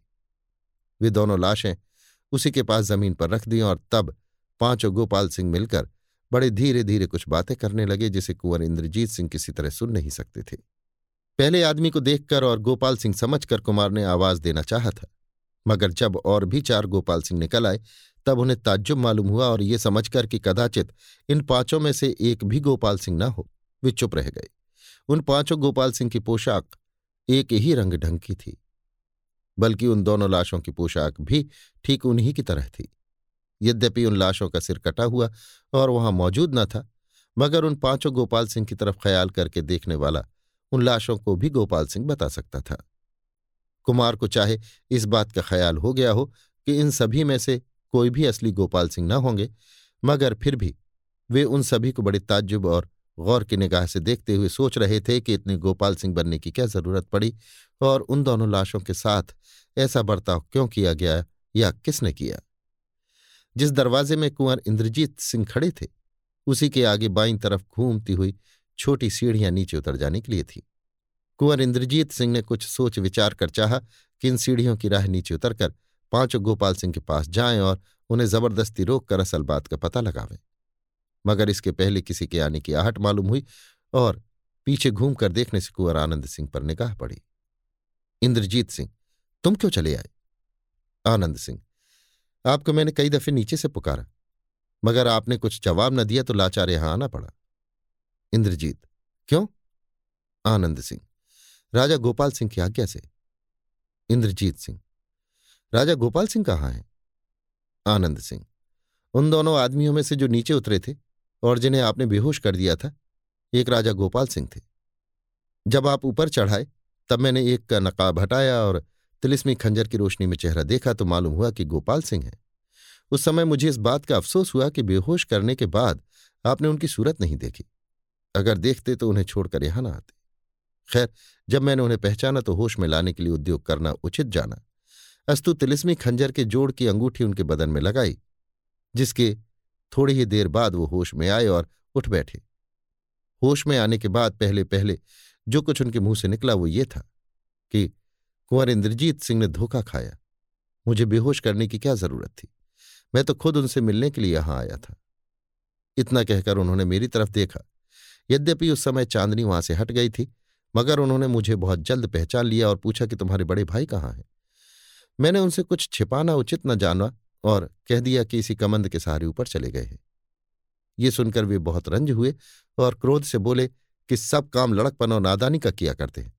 उन्हें बहुत जल्द ऊपर से बुला लो। मैंने आपको कई दफे पुकारा मगर आप न बोले, तब उन्होंने घुड़क के कहा कि क्यों व्यर्थ देर कर रहे हो? तुम खुद ऊपर जाओ और जल्द बुला लाओ। मैंने कहा कि मुझे यहाँ से हटने की आज्ञा नहीं है, आप खुद जाइए और बुला लाइए। मगर इतना सुनकर वे और भी रंज हुए और बोले अगर मुझमें ऊपर जाने की ताकत होती तो मैं तुम्हें इतना कहता ही नहीं।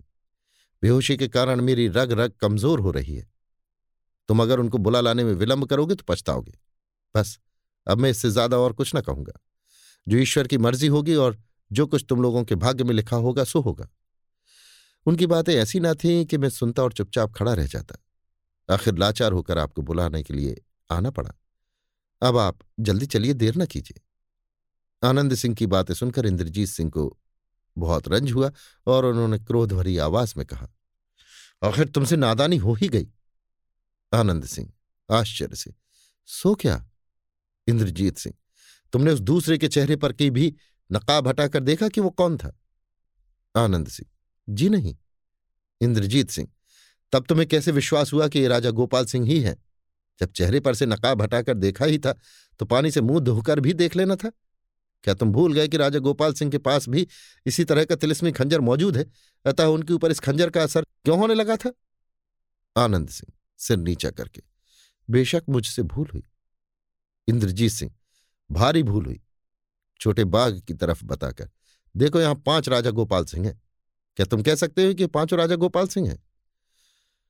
आनंद सिंह ने उस छोटे बगीचे की तरफ़ झाँक कर देखा और कहा, बेशक मामला गड़बड़ है।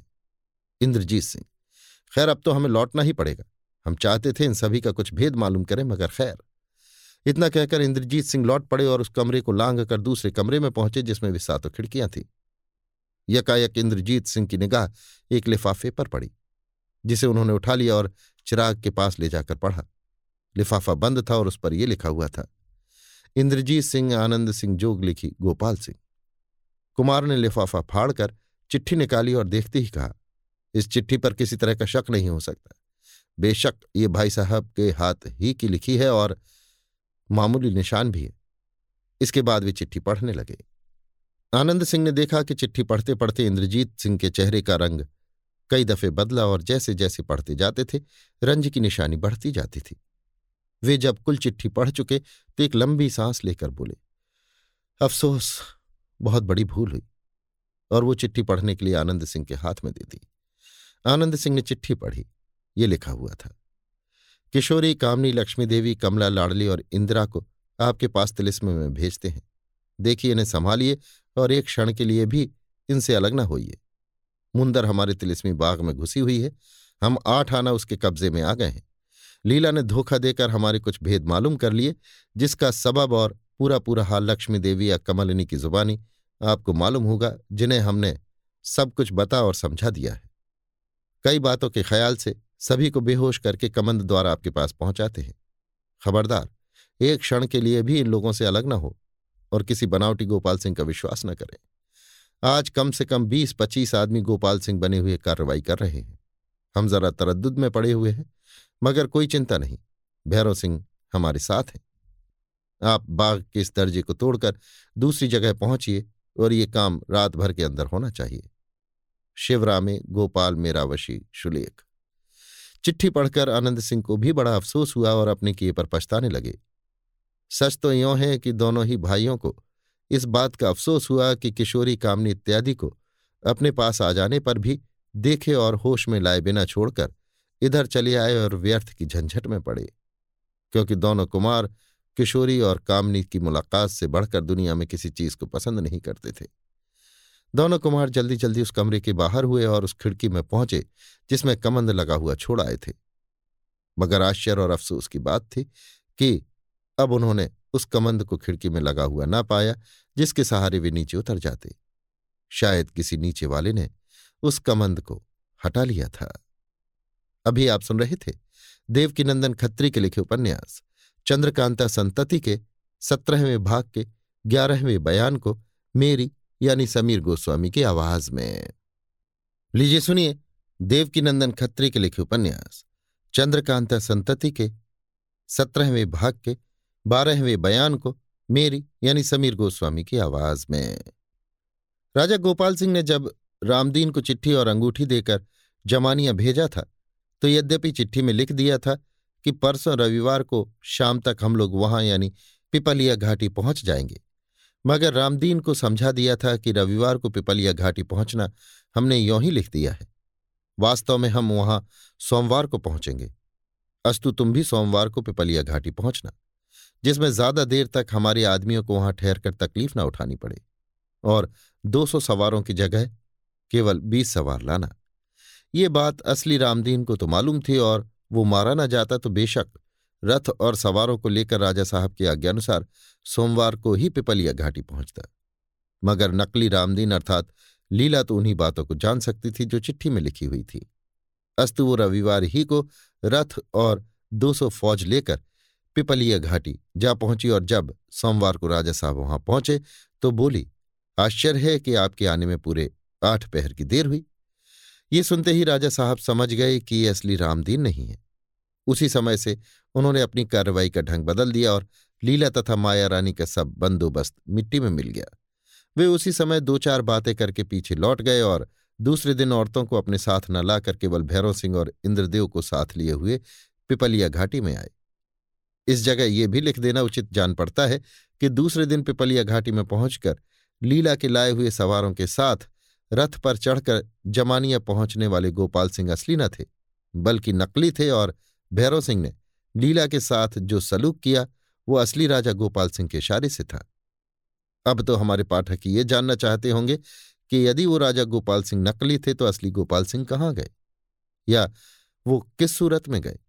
तो इसके जवाब में केवल इतना ही कह देना काफ़ी होगा कि असली गोपाल सिंह, नकली गोपाल सिंह के साथ इंद्रदेव की सूरत बनाकर रथ पर सवार हुए थे और जमानिया पहुँचने के पहले ही नकली गोपाल सिंह को समझा बुझाकर रथ से उतर किसी तरफ़ चले गए थे। ये सब हाल यद्यपि बयानों से पाठकों को मालूम हो गया होगा, परंतु शक मिटाने के लिए यहाँ पुनः लिख दिया गया। राजा गोपाल सिंह के होशियार हो जाने के कारण माया रानी ने तिलिस्मी बाग में तरह तरह के तमाशे देखे, जिसका कुछ हाल तो लिखा जा चुका है और बाकी आगे चलकर लिखा जाएगा, क्योंकि इस समय हम इंद्रजीत सिंह और आनंद सिंह का हाल लिखना उचित समझते हैं। कुंवर इंद्रजीत सिंह और आनंद सिंह ने जब खिड़की में कमंद लगा हुआ ना पाया तो उन्हें ताज्जुब और रंज हुआ। थोड़ी देर तक खड़े उसी बाग की तरफ़ देखते रहे और तब आनंद सिंह से बोले, क्या हम लोग यहाँ से कूद नहीं सकते? आनंद सिंह, क्यों नहीं कूद सकते? अगर इस बात का ख्याल हो कि नीचा बहुत है तो कमरबंद खोलकर इस दरवाजे के सीकचे में बाँध और उसके सहारे कुछ नीचे लटक कर कूदने में मालूम भी ना पड़ेगा। इंद्रजीत सिंह हाँ तुमने ये बात ठीक कहा। कमरबंदों के सहारे हम लोग आधी दूर तक तो ज़रूर ही लटक सकते हैं। मगर खराबी यह है कि इन दोनों कमरबंदों से हाथ धोना पड़ेगा और इस तिलिस्म में नहाने धोने की सुविधा इन्हीं की बदौलत है। खैर, कोई चिंता नहीं, लंगोटे से भी काम चल सकता है। अच्छा लाओ, कमरबंद खोलो। दोनों भाइयों ने कमरबंद खोलने के बाद दोनों को एक साथ जोड़ा और उसका एक सिरा दरवाजे से लगे हुए सींकचे के साथ बांधकर दोनों भाई बारी बारी से नीचे लटक गए। कमरबंद ने आधी दूर तक दोनों भाइयों को पहुँचा दिया। इसके बाद दोनों भाइयों को कूद जाना पड़ा। कूदने के साथ ही नीचे एक झाड़ी के अंदर से आवाज़ आई, शाबाश! इतनी ऊंचाई से कूद पड़ना आप ही लोगों का काम है। मगर अब किशोरी कामनी इत्यादि से मुलाकात नहीं हो सकती। जितने आदमी कमंद के सहारे इस बाग में लटकाए गए थे और जिन सभी को यहाँ छोड़ आनंद सिंह अपने भाई को बुलाने के लिए ऊपर गए थे, उन सभी को मौजूद न पाकर और इस शाबाशी देने वाली आवाज़ को सुनकर दोनों को बड़ा ही आश्चर्य हुआ। दोनों भाई चारों तरफ़ घूम घूम कर देखने लगे, मगर किसी की सूरत नज़र न पड़ी। हाँ एक पेड़ के नीचे सरयू को बेहोश पड़ी हुई ज़रूर देखा, जिससे उन लोगों का ताज्जुब और भी ज़्यादा हो गया। इंद्रजीत सिंह आनंद सिंह से, ये सब खराबी तुम्हारी जरा सी भूल के सबब से हुई? आनंद सिंह, निस्संदेह ऐसा ही है। इंद्रजीत सिंह, पहले सरयू को होश में लाने की फ़िक्र करो। शायद हमें इसकी जुबानी कुछ मालूम हो। आनंद सिंह। जो आज्ञा। इतना कहकर आनंद सिंह सरयू को होश में लाने का उद्योग करने लगे। थोड़ी देर में सरयू की बेहोशी जाती रही और इतने ही में सुबह की सफेदी ने भी अपनी सूरत दिखाई। इंद्रजीत सिंह, सरयू से, तुम्हें किसने बेहोश किया? सरयू, एक नकाब पोष ने आकर एक चादर ज़बरदस्ती मेरे ऊपर डाल दी, जिससे मैं बेहोश हो गई। मैं दूर से सब तमाशा देख रही थी। जब आप कमंद के सहारे ऊपर चढ़ गए और उसके कुछ देर बाद छोटे कुमार भी आपको कई दफे पुकारने के बाद उसी कमंद के सहारे ऊपर चढ़ गए। तब उन्हीं में से एक नकाब पोष ने उन सभी को सचेत किया, जो हाथ का इशारा करके उस जगह बेहोश पड़े हुए थे या जो ऊपर से लटकाए गए थे। इसके बाद सबको मिलकर उस हाथ से बताकर दीवार की तरफ़ गए और कुछ देर तक आपस में बातचीत करते रहे। इसी बीच में छिपकर उनकी बातें सुनने की नीयत से मैं भी धीरे धीरे अपने को छिपाती हुई उसी तरफ़ बढ़ी। मगर अफसोस वहाँ तक पहुँचने भी न पाई थी कि एक नकाबपोश मेरे सामने आ पहुँचा और उसने उसी ढंग से मुझे बेहोश कर दिया, जैसा कि मैं अभी कह चुकी हूँ। शायद उसी बेहोशी की अवस्था में मैं इस जगह पहुंचाई गई। सरयू की बातें सुनकर दोनों कुमार कुछ देर तक सोचते रहे।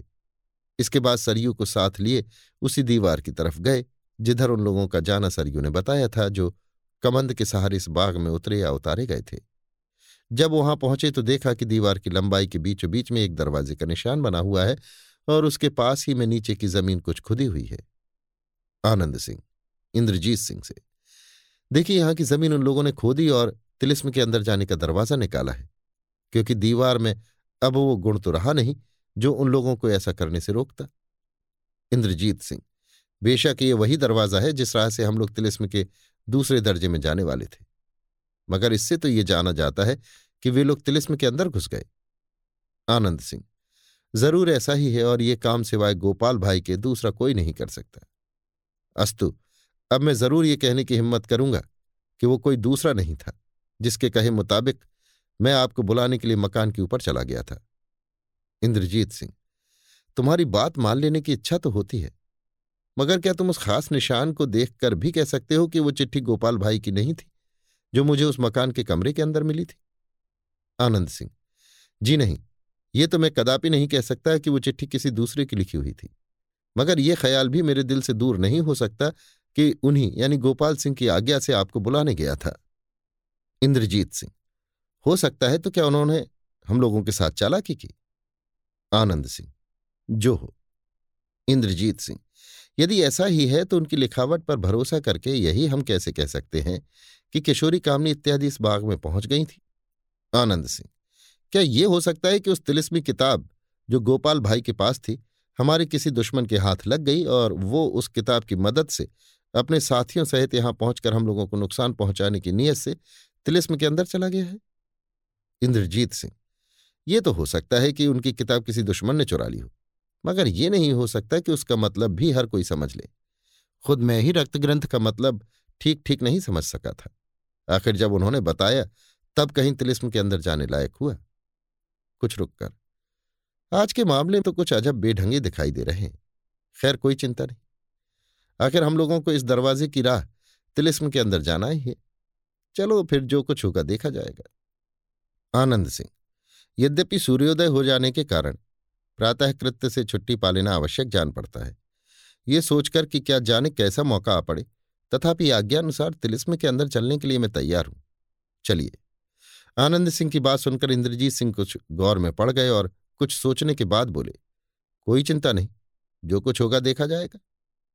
दीवार के नीचे जो ज़मीन खुदी हुई थी, उसकी लंबाई, चौड़ाई चार पाँच गज से ज़्यादा न थी। मिट्टी हट जाने के कारण एक पत्थर की पटिया, ताज्जुब नहीं कि वो लोहे या पीतल की हो, दिखाई दे रही थी और उसे उठाने के लिए बीच में लोहे की कड़ी लगी हुई थी। जिसका एक सिरा दीवार के साथ सटा हुआ था। इंद्रजीत सिंह ने कड़ी में हाथ डालकर ज़ोर किया और उस पटिया यानी छोटी चट्टान को उठाकर किनारे पर रख दिया। नीचे उतरने के लिए सीढ़ियाँ दिखाई दीं और दोनों भाई सरयू को साथ लिए नीचे उतर गए। लगभग बीस सीढ़ी के नीचे उतर जाने के बाद एक छोटी कोठरी मिली, जिसकी ज़मीन किसी धातु की बनी हुई थी और खूब चमक रही थी। ऊपर दो तीन सुराख भी इस ढंग से बने हुए थे, जिससे दिन भर उस कोठरी में कुछ कुछ रोशनी रह सकती थी। आनंद सिंह ने चारों तरफ़ गौर से देखकर इंद्रजीत सिंह से कहा, भैया, रक्त ग्रंथ में लिखा था कि ये कोठरी तुम्हें तिलिस्म के अंदर पहुंचावेगी। मगर समझ में नहीं आता है कि ये कोठरी किस तरह से हम लोगों को तिलिस्म के अंदर पहुंचावेगी, क्योंकि इसमें ना तो कहीं दरवाज़ा दिखाई देता है और ना कोई ऐसा निशान ही मालूम पड़ता है जिसे हम लोग दरवाज़ा बनाने के काम में लावें। इंद्रजीत सिंह, हम भी इसी सोच विचार में पड़े हुए हैं। मगर कुछ समझ में नहीं आता।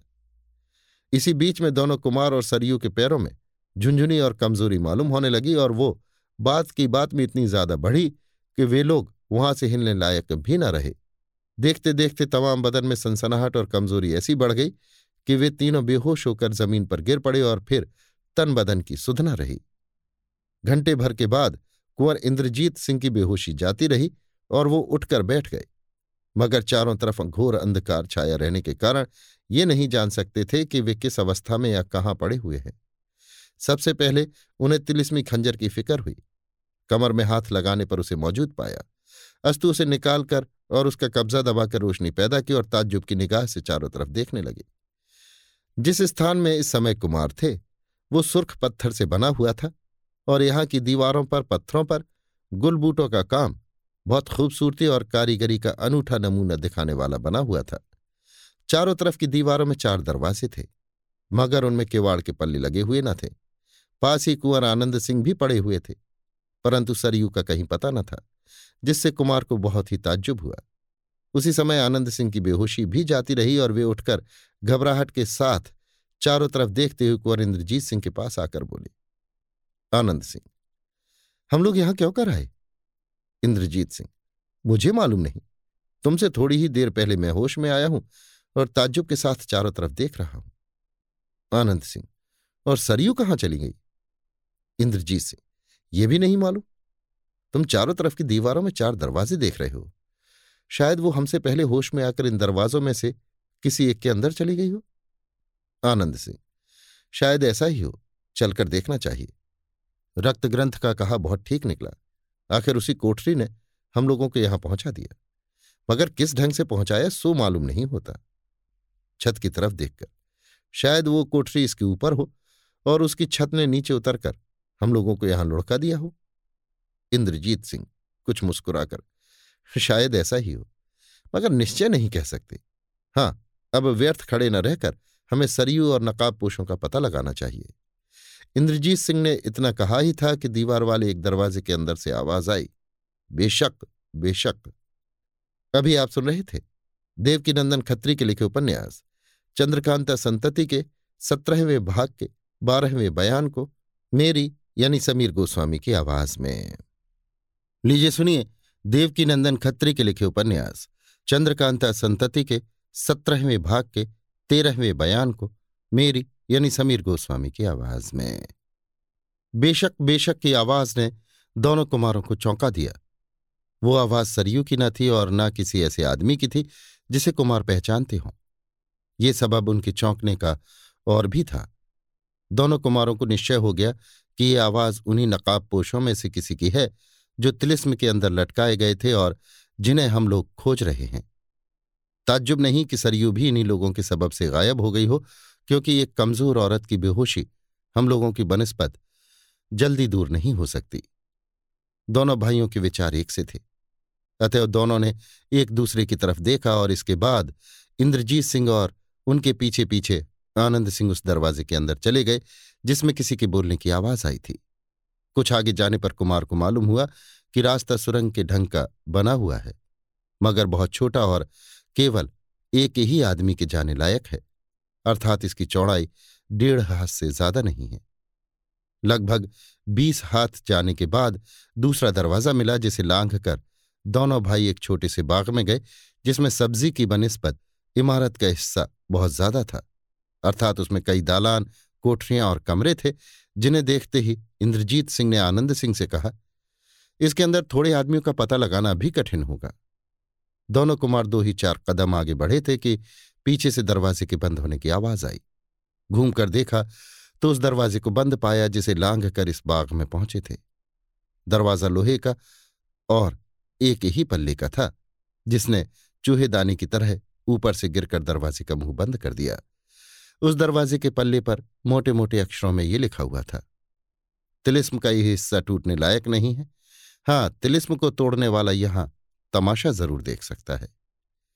इंद्रजीत सिंह यद्यपि तिलिस्मी तमाशे दिलचस्प होते हैं, मगर हमारा ये समय बड़ा नाजुक है और तमाशा देखने योग्य नहीं, क्योंकि तरह तरह की तरद्दुदों ने दुखी कर रखा है।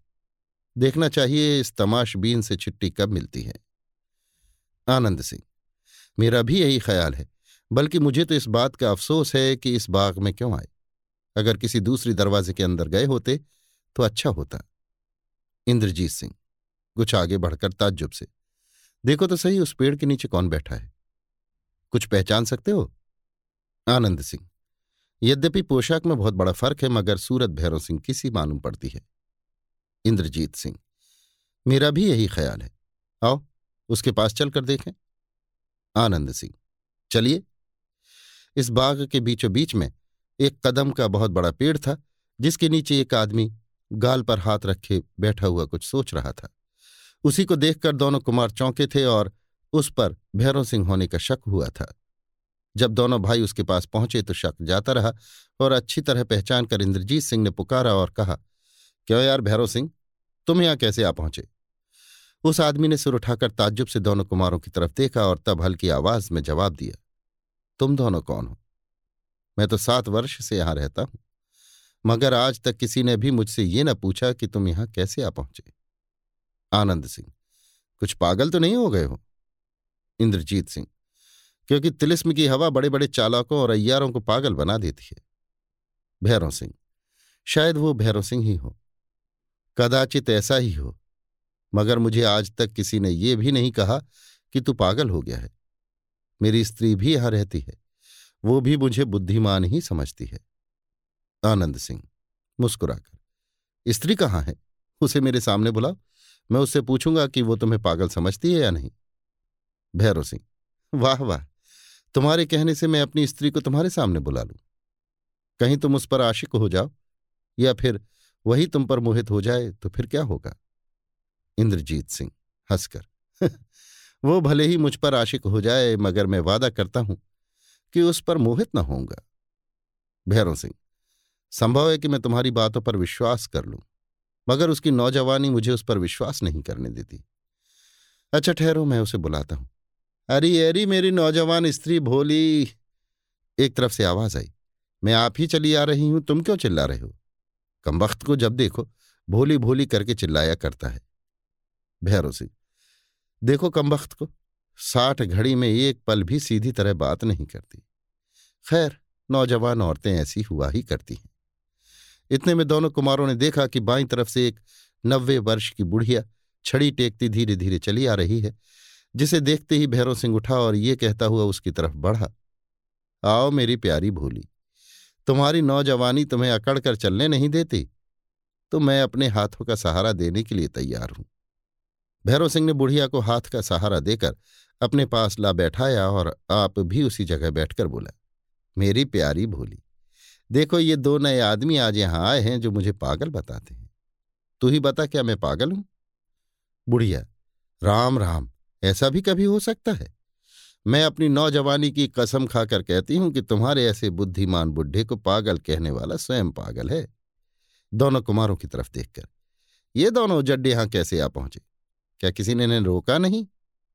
भैरव सिंह, मैंने इनसे अभी कुछ भी नहीं पूछा कि ये कौन है और यहाँ कैसे आ पहुँचे। क्योंकि मैं तो तुम्हारी मोहब्बत में डूबा हुआ तरह तरह की बातें सोच रहा था।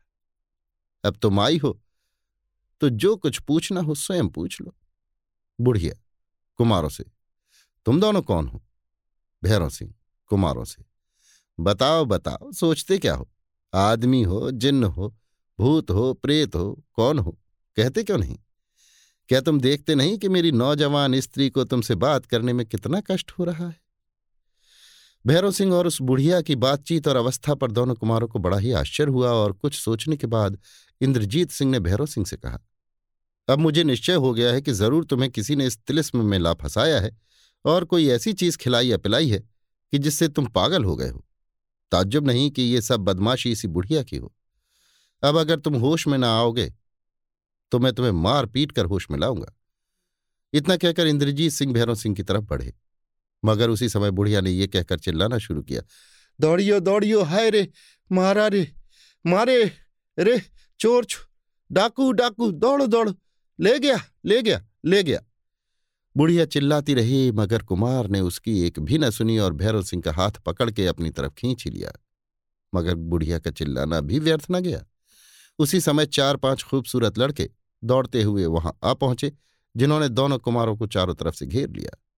उन लड़कों के गले में छोटी छोटी झोलियाँ लटक रही थीं और उनमें आटे की तरह की कोई चीज़ भरी हुई थी। आने के साथ ही इन लड़कों ने अपनी झोली में से वो आटा निकालकर दोनों कुमारों की तरफ़ फेंकना शुरू किया। निस्संदेह, उस बुकनी में तेज बेहोशी का असर था, जिसने दोनों कुमारों को बात की बात में बेहोश कर दिया और दोनों चक्कर खाकर ज़मीन पर लेट गए। जब आँख खुली तो दोनों ने अपने को एक सजे सजाए कमरे में फर्श के ऊपर पड़े पाया। अभी आप सुन रहे थे देवकी नंदन खत्री के लिखे उपन्यास, चंद्रकांता संतति के सत्रहवें भाग के तेरहवें बयान को मेरी यानी समीर गोस्वामी की आवाज़ में। लीजिए सुनिए देवकी नंदन खत्री के लिखे उपन्यास, चंद्रकांता संतति के सत्रहवें भाग के चौदहवें बयान को मेरी यानी समीर गोस्वामी की आवाज़ में। जिस कमरे में दोनों कुमारों की बेहोशी दूर हो जाने के कारण आँख खुली थी, वो लंबाई में बीस और चौड़ाई में पंद्रह गज से कम न था। इस कमरे की सजावट कुछ विचित्र ढंग की थी और दीवारों में भी एक तरह का अनूठापन था। रोशनी के शीशों, हांडी और कंदीलों की जगह, उसमें दो दो हाथ लंबी तरह तरह की खूबसूरत पुतलियाँ लटक रही थीं और दीवार गीरों की जगह पचासों किस्म के जानवरों के चेहरे दीवारों में लगे हुए थे। दीवारें इस कमरे की लहरदार बनी हुई थी और उन पर तरह तरह की चित्रकारी की हुई थी। ऊपर की तरफ़ छत से कुछ नीचे हटकर चारों तरफ़ छोटी छोटी खिड़कियाँ थीं, जिससे जान पड़ता था कि ऊपर की तरफ़ कोई गुलाम गर्दिश या मकान है। मगर इस समय सब खिड़कियाँ बंद थीं और इस कमरे में से कोई रास्ता ऊपर जाने का नहीं दिखाई देता था। कुंवर आनंद सिंह ने इंद्रजीत सिंह से कहा, भैया, वो बुढ़िया तो अजब आफत की पुड़िया मालूम होती है और उन लड़कों की तेज़ी भी भूलने योग्य नहीं है। इंद्रजीत सिंह, बेशक ऐसा ही है। ईश्वर को धन्यवाद देना चाहिए कि उन्होंने हम लोगों को जीता छोड़ दिया। मगर हमें भैरव सिंह की बातों पर आश्चर्य मालूम होता है। क्या हम उसे वास्तव में कोई अय्यार समझे? आनंद सिंह, यदि वो अय्यार होता तो निस्संदेह हम लोगों को धोखा देने के लिए भैरव सिंह बना होता और साथ ही इसके पोशाक भी वैसी ही रखता जैसी भैरव सिंह पहना करता है। इसके सिवा वो स्वयं अपने को भैरव सिंह प्रकट करके हम लोगों का साथी बनता। ऐसा न कहता कि मैं भैरव सिंह नहीं हूँ। मगर उसकी नौजवान औरत यानी बुढ़िया के विषय में इंद्रजीत सिंह उस बुढ़िया की बात जाने दो। अगर वो वास्तव में भैरव सिंह है तो ताज्जुब नहीं कि मस्खरापन करता है या पागल हो गया है। और अगर वो पागल हो गया है तो निसंदेह उस बुढ़िया की बदौलत, जो उसकी आँखों में अभी तक नौजवान बनी हुई है। आनंद सिंह, उस बुढ़िया को जिस तरह हो गिरफ़्तार करना चाहिए।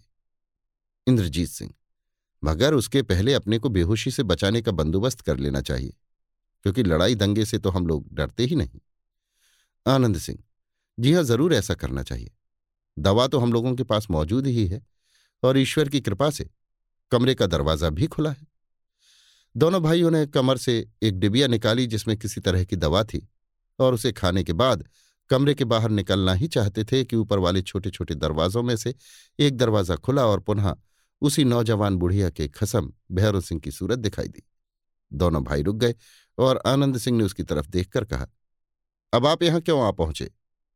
भैरव सिंह, आपके हालचाल की खबर लेने और साथ ही इसके, अपनी नौजवान औरत की तरफ़ से, आपको जियाफत का न्यौता देने आया हूँ। मालूम होता है कि तुम लोगों पर आशिक हो गई है। तभी खातिरदारी का बंदोबस्त कर रही है। उसने तुम लोगों के लिए कितनी अच्छी अच्छी चीज़ें खाने की तैयार की हैं और अभी तक बनाती ही जाती है। आनंद सिंह, हंसकर, और उन चीज़ों में जहर कितना मिलाया है? भैरव सिंह, केवल डेढ़ छटाक। मैं उम्मीद करता हूँ कि इतने से तुम लोगों की जान न जाएगी। आनंद सिंह, आपकी इस कृपा के लिए मैं धन्यवाद देता हूँ और आपसे बहुत ही प्रसन्न होकर आपको कुछ इनाम भी देना चाहता हूँ। आप मेहरबानी करके जरा यहाँ आइए तो अच्छी बात है। भैरव सिंह, बहुत अच्छा। इनाम लेने में देर करना भले आदमियों का काम नहीं है। इतना कहकर भैरव सिंह वहाँ से हट गया और थोड़ी ही देर बाद सदर दरवाजे की राह से कमरे के अंदर आता हुआ दिखाई दिया। जब कुंवर आनंद सिंह के पास आया तो बोला, लाइए, क्या इनाम देते हैं? आनंद सिंह ने फुर्ती से तिलिस्मी खंजर उसके हाथ पर रख दिया, जिसके असर से वो एक दफ़ा कांपा और बेहोश होकर ज़मीन पर लंबा हो गया। तब आनंद सिंह ने अपने भाई से कहा, अब इसे अच्छी तरह जाँच कर देख लेना चाहिए कि ये भैरव सिंह ही है या कोई और? इंद्रजीत सिंह हाँ बखूबी पता लग जाएगा। पहले इसका दाहिनी बगल वाला मस्सा देखो। आनंद सिंह, भैरव सिंह की बगल देखकर देखिए, मस्सा मौजूद है। अब कमर वाला दाग देखिए। लीजिए, ये भी मौजूद है। इसके भैरव सिंह होने में अब मुझे तो किसी तरह का संदेह नहीं रहा। इंद्रजीत सिंह, अब संदेह हो ही नहीं सकता। मैंने इस मस्से को अच्छी तरह खींचकर भी देख लिया। अच्छा अब इसे होश में लाना चाहिए। इतना कहकर इंद्रजीत सिंह ने अपना वो हाथ जिसमें तिलिस्मी खंजर की जोड़ की अंगूठी थी, भैरव सिंह के बदन पर फेरा। भैरव सिंह तुरंत होश में आकर उठ बैठा और ताज्जुब से चारों तरफ़ देखता हुआ बोला वाह वाह, मैं यहाँ क्यों कर आ गया? और आप लोगों ने मुझे कहाँ पाया? आनंद सिंह, मालूम होता है अब आपका पागलपन उतर गया। भैरव सिंह, ताज्जुब से, पागलपन कैसा? इंद्रजीत सिंह, इसके पहले तुम किस अवस्था में थे और क्या करते थे, कुछ याद है? भैरव सिंह, मुझे कुछ भी याद नहीं। इंद्रजीत सिंह अच्छा बताओ कि तुम इस तिलिस्म के अंदर कैसे आ पहुँचे? भैरव सिंह, केवल मुझी को नहीं बल्कि किशोरी, कामनी, कमला, लक्ष्मी देवी, लाड़ली, कमलनी और इंदिरा को भी राजा गोपाल सिंह ने इस तिलिस्म के अंदर पहुँचा दिया है। बल्कि मुझे तो सबके आखिर में पहुँचाया है। आपके नाम की एक चिट्ठी भी दी थी, मगर अफसोस, आपसे मुलाकात न होने पाई और मेरी अवस्था बदल गई। इंद्रजीत सिंह, वो चिट्ठी कहाँ है? भैरव सिंह इधर उधर देखकर। जब मेरे बटुए ही का पता नहीं तो चिट्ठी के बारे में क्या कह सकता हूँ? आनंद सिंह मगर ये तो तुम्हें याद होगा कि उस चिट्ठी में क्या लिखा हुआ था। भैरव सिंह, क्यों नहीं? मेरे सामने ही तो वो लिखी गई थी। उसमें कोई विशेष बात ना थी। केवल इतना ही लिखा था कि उस गुप्त स्थान से किशोरी, कामनी इत्यादि को लेकर मैं जमानिया जा रहा था, मगर माया रानी की कुटिलता के कारण अपने इरादे में बहुत कुछ उलटफेर करना पड़ा। जब ये मालूम हुआ कि माया रानी तिलिस्मी बाग के अंदर घुस गई है, तब लाचार सब औरतों को तिलिस्म के अंदर पहुंचाता हूँ। बाकी हाल भैरव सिंह से सुन लेना। बस इतना लिखा था। मालूम होता है कि पहले का हाल वो आपसे कह चुके हैं। इंद्रजीत सिंह हाँ पहले का बहुत कुछ हाल वो हमसे कह चुके हैं। भैरव सिंह, क्या ये भी कहा था कि कृष्ण जिन्न का रूप भी उन्हीं कृपा निधान ने धारण किया था? आनंद सिंह, नहीं, सो तो साफ़ नहीं कहा था। मगर उनकी बातों से हम लोग कुछ कुछ समझ गए थे कि कृष्ण जिन्न वही बने थे। खैर, अब तुम खुलासा बताओ कि क्या हुआ। भैरव सिंह ने वो सवाल दोनों कुमारों से कहा, जो ऊपर के बयानों में लिखा जा चुका है और जिसमें का बहुत कुछ हाल राजा गोपाल सिंह की जुबानी दोनों कुमार सुन चुके थे। इसके बाद भैरव सिंह ने कहा, जब राजा गोपाल सिंह को मालूम हो गया कि माया रानी बहुत से आदमियों को लेकर तिलिस्मी बाग के अंदर जा छिपी है, तब वे एक गुप्त राह से छिपकर सब औरतों को साथ लिए हुए उस मकान में पहुँचे जिसमें से कमंद के सहारे सभी को लटकाते हुए शायद आपने देखा होगा। इंद्रजीत सिंह। हाँ, देखा था। तो क्या उस समय वे औरतें बेहोश थीं? भैरव सिंह। जी हाँ, नामालूम किस ख्याल से उन्होंने सब औरतों को बेहोश कर दिया था। मगर इसके पहले ये कह दिया था, तुम्हें तिलिस्म के अंदर पहुँचा देते हैं, जहाँ दोनों कुमार हैं। यद्यपि वहाँ पहुँचना बहुत कठिन था, मगर अब एक दीवार वाले तिलिस्म को दोनों कुमार तोड़ चुके हैं, इसलिए वहाँ तक पहुँचा देने में कोई कठिनता न रही। इंद्रजीत सिंह। तो क्या तुम भी उन सात औरतों के साथ ही उस बाग में उतारे गए थे?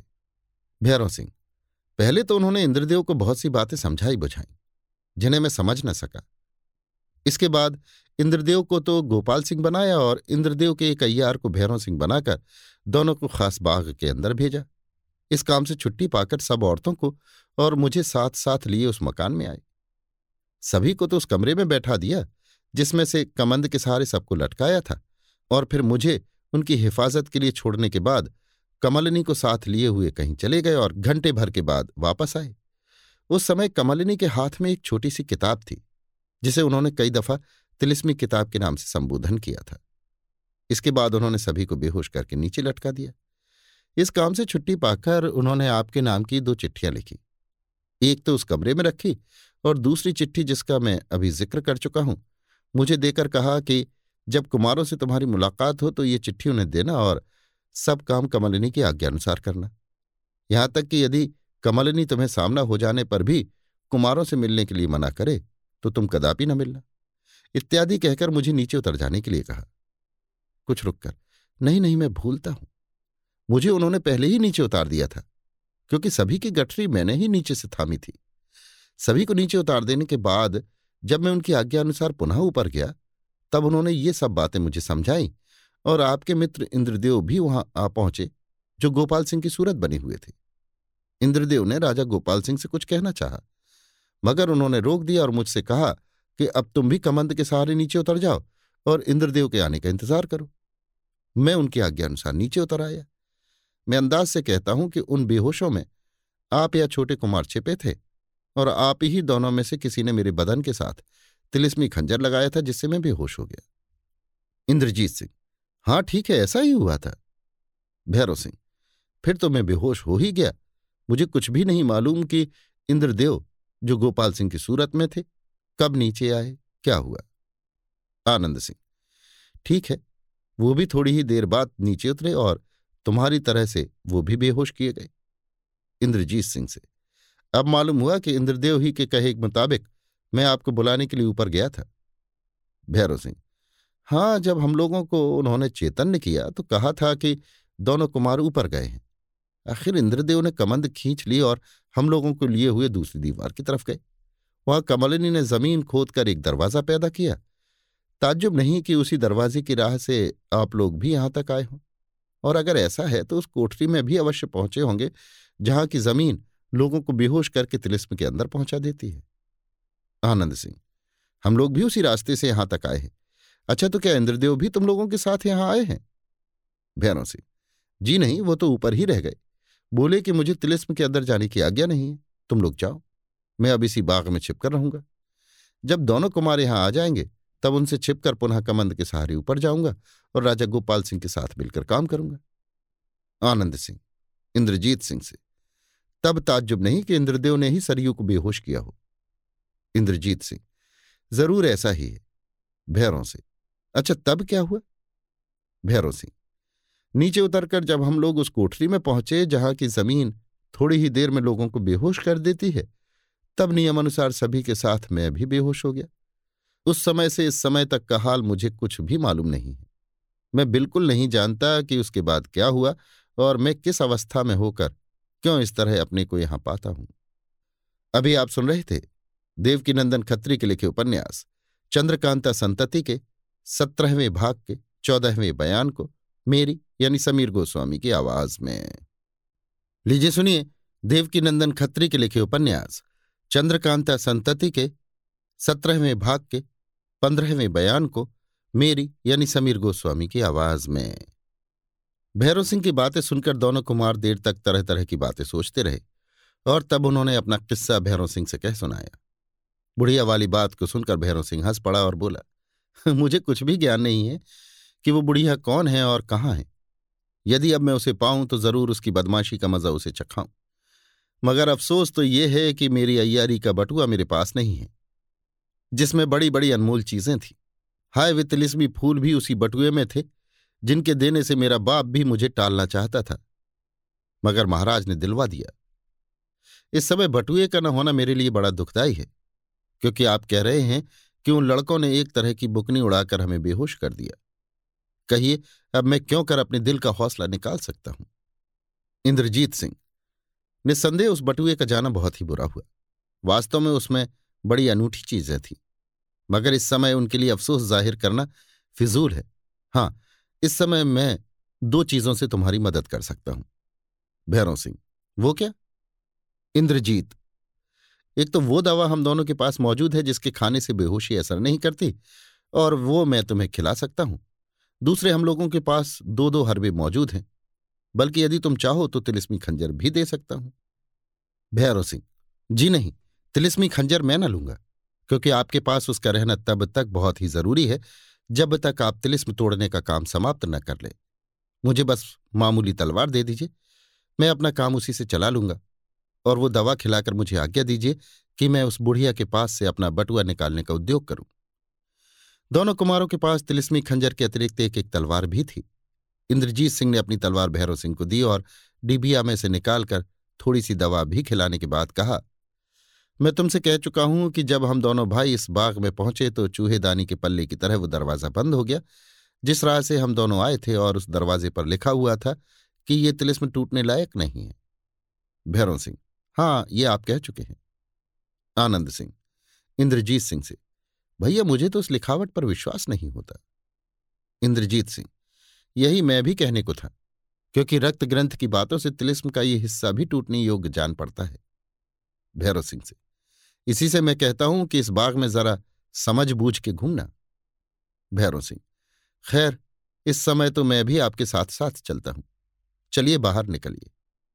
आनंद सिंह भैरव सिंह से।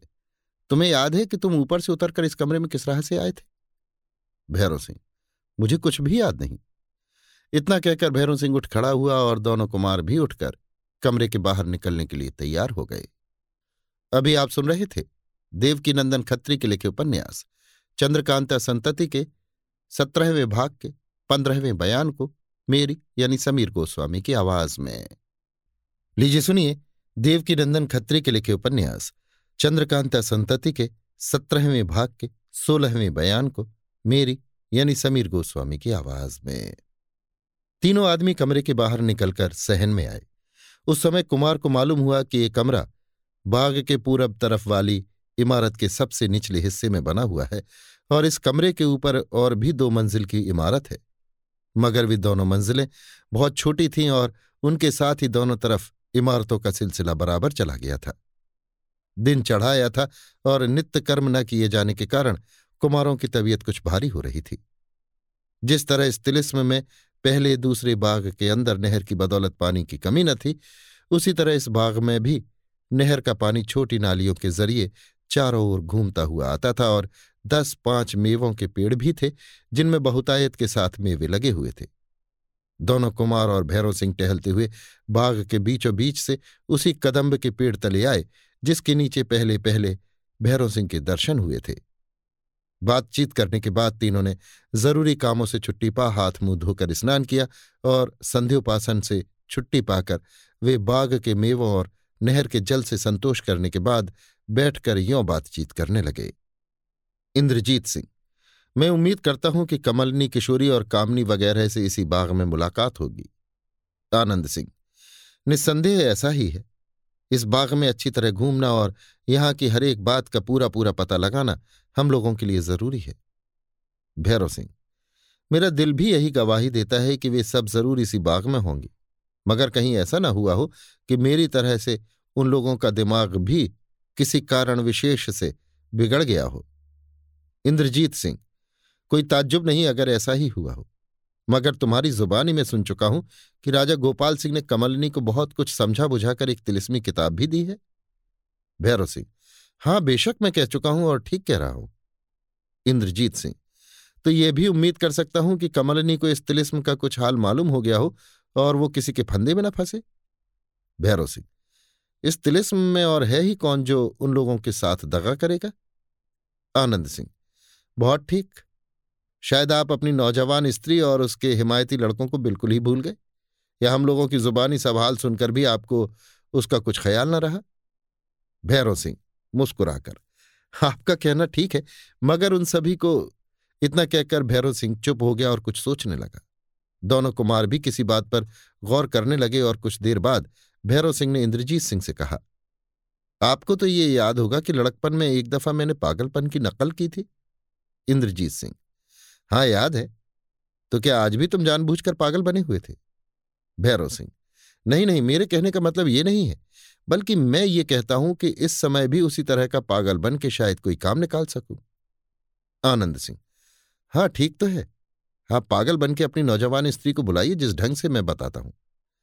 कुमार के बताए हुए ढंग से भैरव सिंह ने पागल बन के अपनी नौजवान स्त्री को कई दफ़ा बुलाया, मगर उसका नतीजा कुछ ना निकला। ना तो कोई उसके पास आया और न किसी ने उसकी बात का जवाब ही दिया। आखिर इंद्रजीत सिंह ने कहा, बस करो, उसे मालूम हो गया कि तुम्हारा पागलपन जाता रहा। अब हम लोगों को फंसाने के लिए वो ज़रूर कोई दूसरा ही ढंग काम में लावेगी। आखिर भैरव सिंह चुप हो रहे और थोड़ी देर बाद तीनों आदमी इधर उधर का तमाशा देखने के लिए यहाँ से रवाना हुए। इस समय दिन बहुत कम बाकी था। तीनों आदमी बाग के पश्चिम की तरफ़ गए, जिधर संगमरमर की एक बारहदरी थी। उसके दोनों तरफ़ दो इमारतें और थीं, जिनके दरवाजे बंद रहने के कारण ये नहीं जाना जाता था कि उसके अंदर क्या है।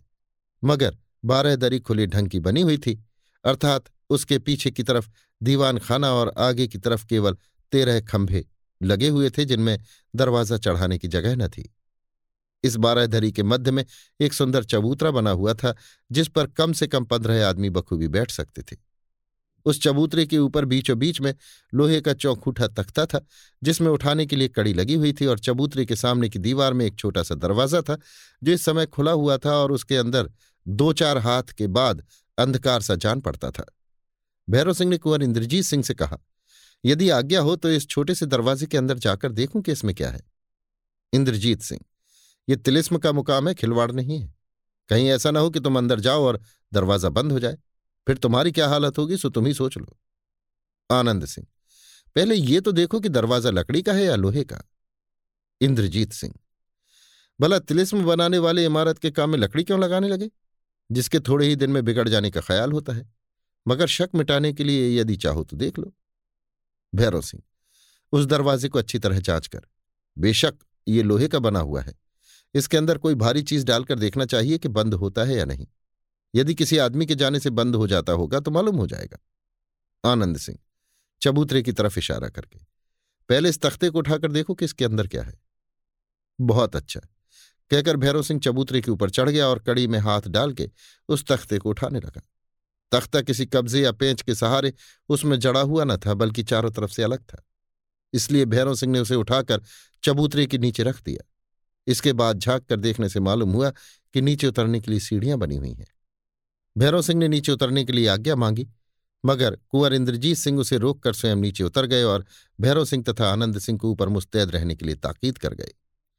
नीचे उतरने के लिए चक्करदार सीढ़ियाँ बनी हुई थी और हर एक सीढ़ी के दोनों तरफ़ गेंदे के बनावटी पेड़ बने हुए थे, जो सीढ़ी पर पैर रखने के साथ ही झुक जाते और पैर या बोझ हट जाने से पुनः ज्यों के त्यों खड़े हो जाते थे। इस तमाशे को देखते हुए इंद्रजीत सिंह कई सीढ़ियाँ नीचे उतर गए और जब अंधेरे में पहुँचे तो बंद दरवाज़ा मिला, जिसे उस समय कुमार ने खुला हुआ देखा था, जब वहाँ तक पहुँचने में तीन चार सीढ़ियाँ बाकी थी। अर्थात कुमार के देखते देखते वो दरवाज़ा बंद हो गया। कुमार को ताज्जुब मालूम हुआ और जब उद्योग करने पर भी दरवाज़ा न खुला तो कुमार ऊपर की तरफ़ लौटे।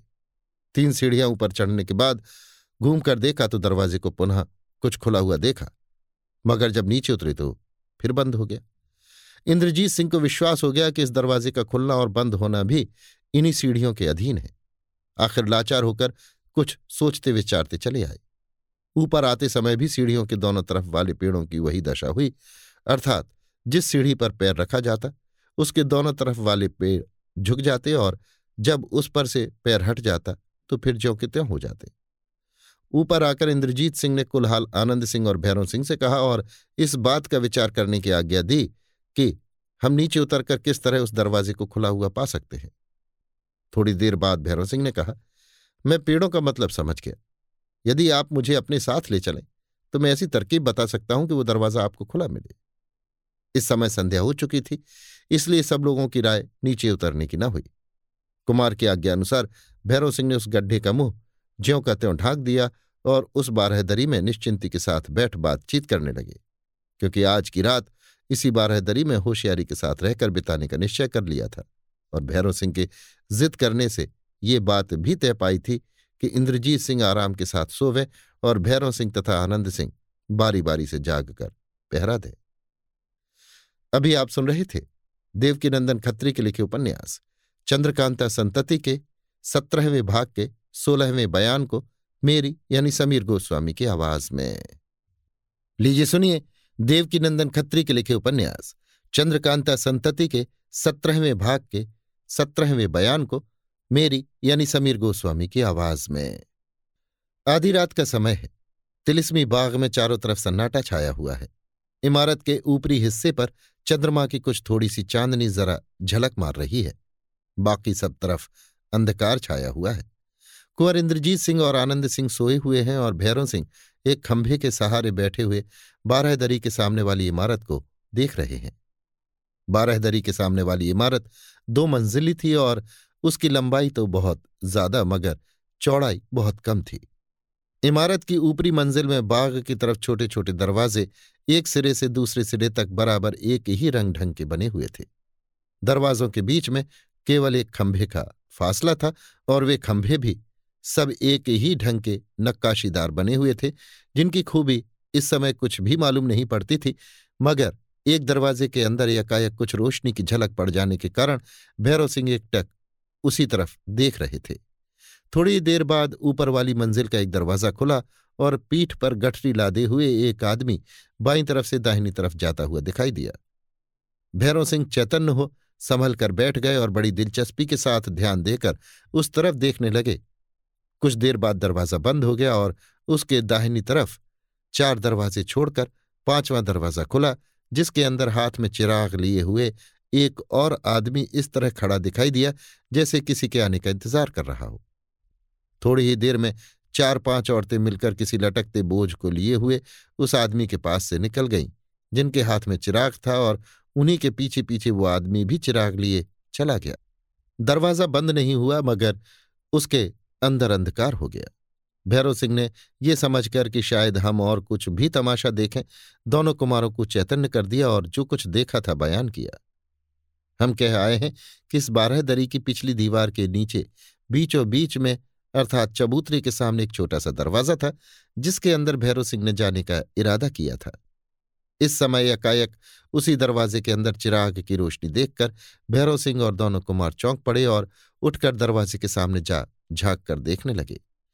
मालूम हुआ कि इस छोटे से दरवाजे के अंदर एक बहुत बड़ा कमरा है, जिसके दोनों तरफ़ की लोहे वाली शहतीरें यानी बड़ी धरने बड़े बड़े चौखूटे खंभों के ऊपर है, और उसकी छत लदाव की बनी हुई है।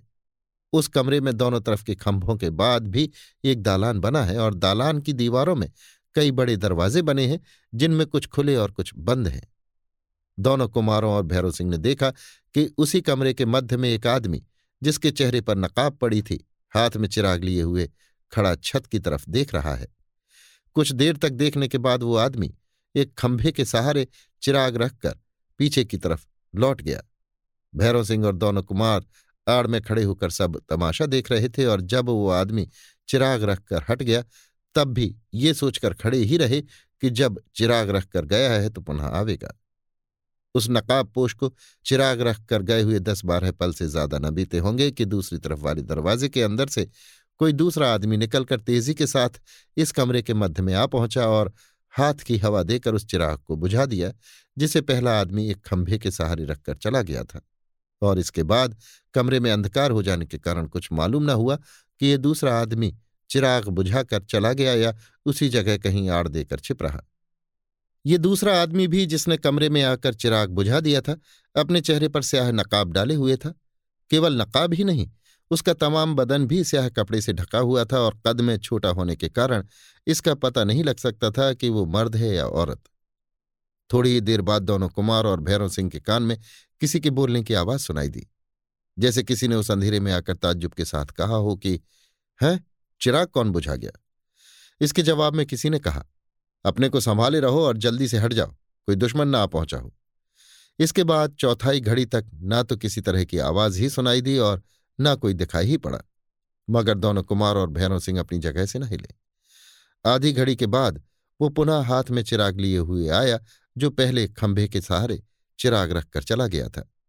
इस आदमी का बदन गठीला और फुर्तीला मालूम पड़ता था। इसका पायजामा, अंगा पटूका मुंडासा और नकाब ढीले कपड़े का बना हुआ था। अब की दफे वो बाएँ हाथ में चिराग और दाहिने हाथ में नंगी तलवार लिए हुए था। शायद उसे पहले दुश्मन का ख्याल था, जिसने चिराग बुझा दिया था।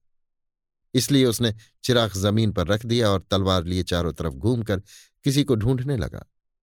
वो आदमी जिसने चिराग बुझा दिया था, एक खंभे की आड़ में छिपा हुआ था। जब पीले कपड़े वाला उस खंभे के पास पहुँचा तो उस आदमी पर निगाह पड़ी। उसी समय वो नकाब पोश भी संभल गया और तलवार खींचकर सामने खड़ा हो गया। पीले कपड़े वाले ने तलवार वाला हाथ ऊँचा करके पूछा, सच बता तू कौन है? इसके जवाब में स्याह नकाब पोश ने यह कहते हुए उस पर तलवार का वार किया कि मेरा नाम इसी तलवार की धार पर लिखा हुआ है। पीले कपड़े वाले ने बड़ी चालाकी से दुश्मन का वार बचाकर अपना वार किया और इसके बाद दोनों में अच्छी तरह लड़ाई होने लगी।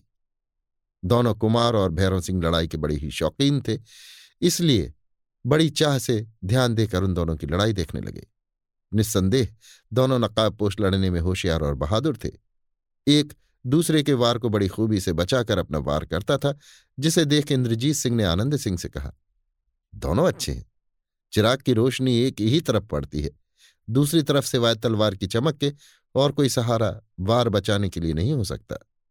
ऐसे समय में इस खूबी के साथ लड़ना मामूली काम नहीं है।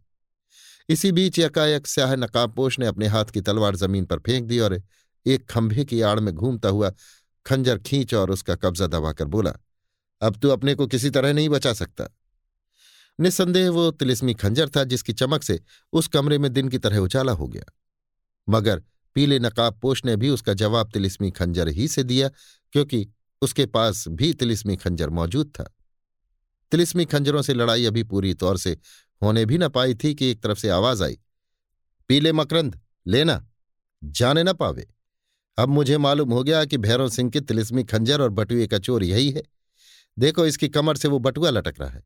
अगर तुम इस बटुए के मालिक बन जाओगे तो फिर इस दुनिया में तुम्हारा मुकाबला करने वाला कोई भी न रहेगा, क्योंकि ये तुम्हारे ही जैसे अय्यारों के पास रहने योग्य है।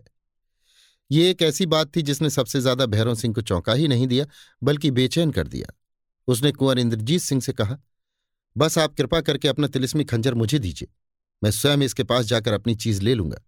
क्योंकि यहाँ पर तिलिस्मी खंजर के बिना काम न चलेगा और ये मौका भी हाथ से गवा देने लायक नहीं है। इंद्रजीत सिंह, हाँ, बेशक ऐसा ही है।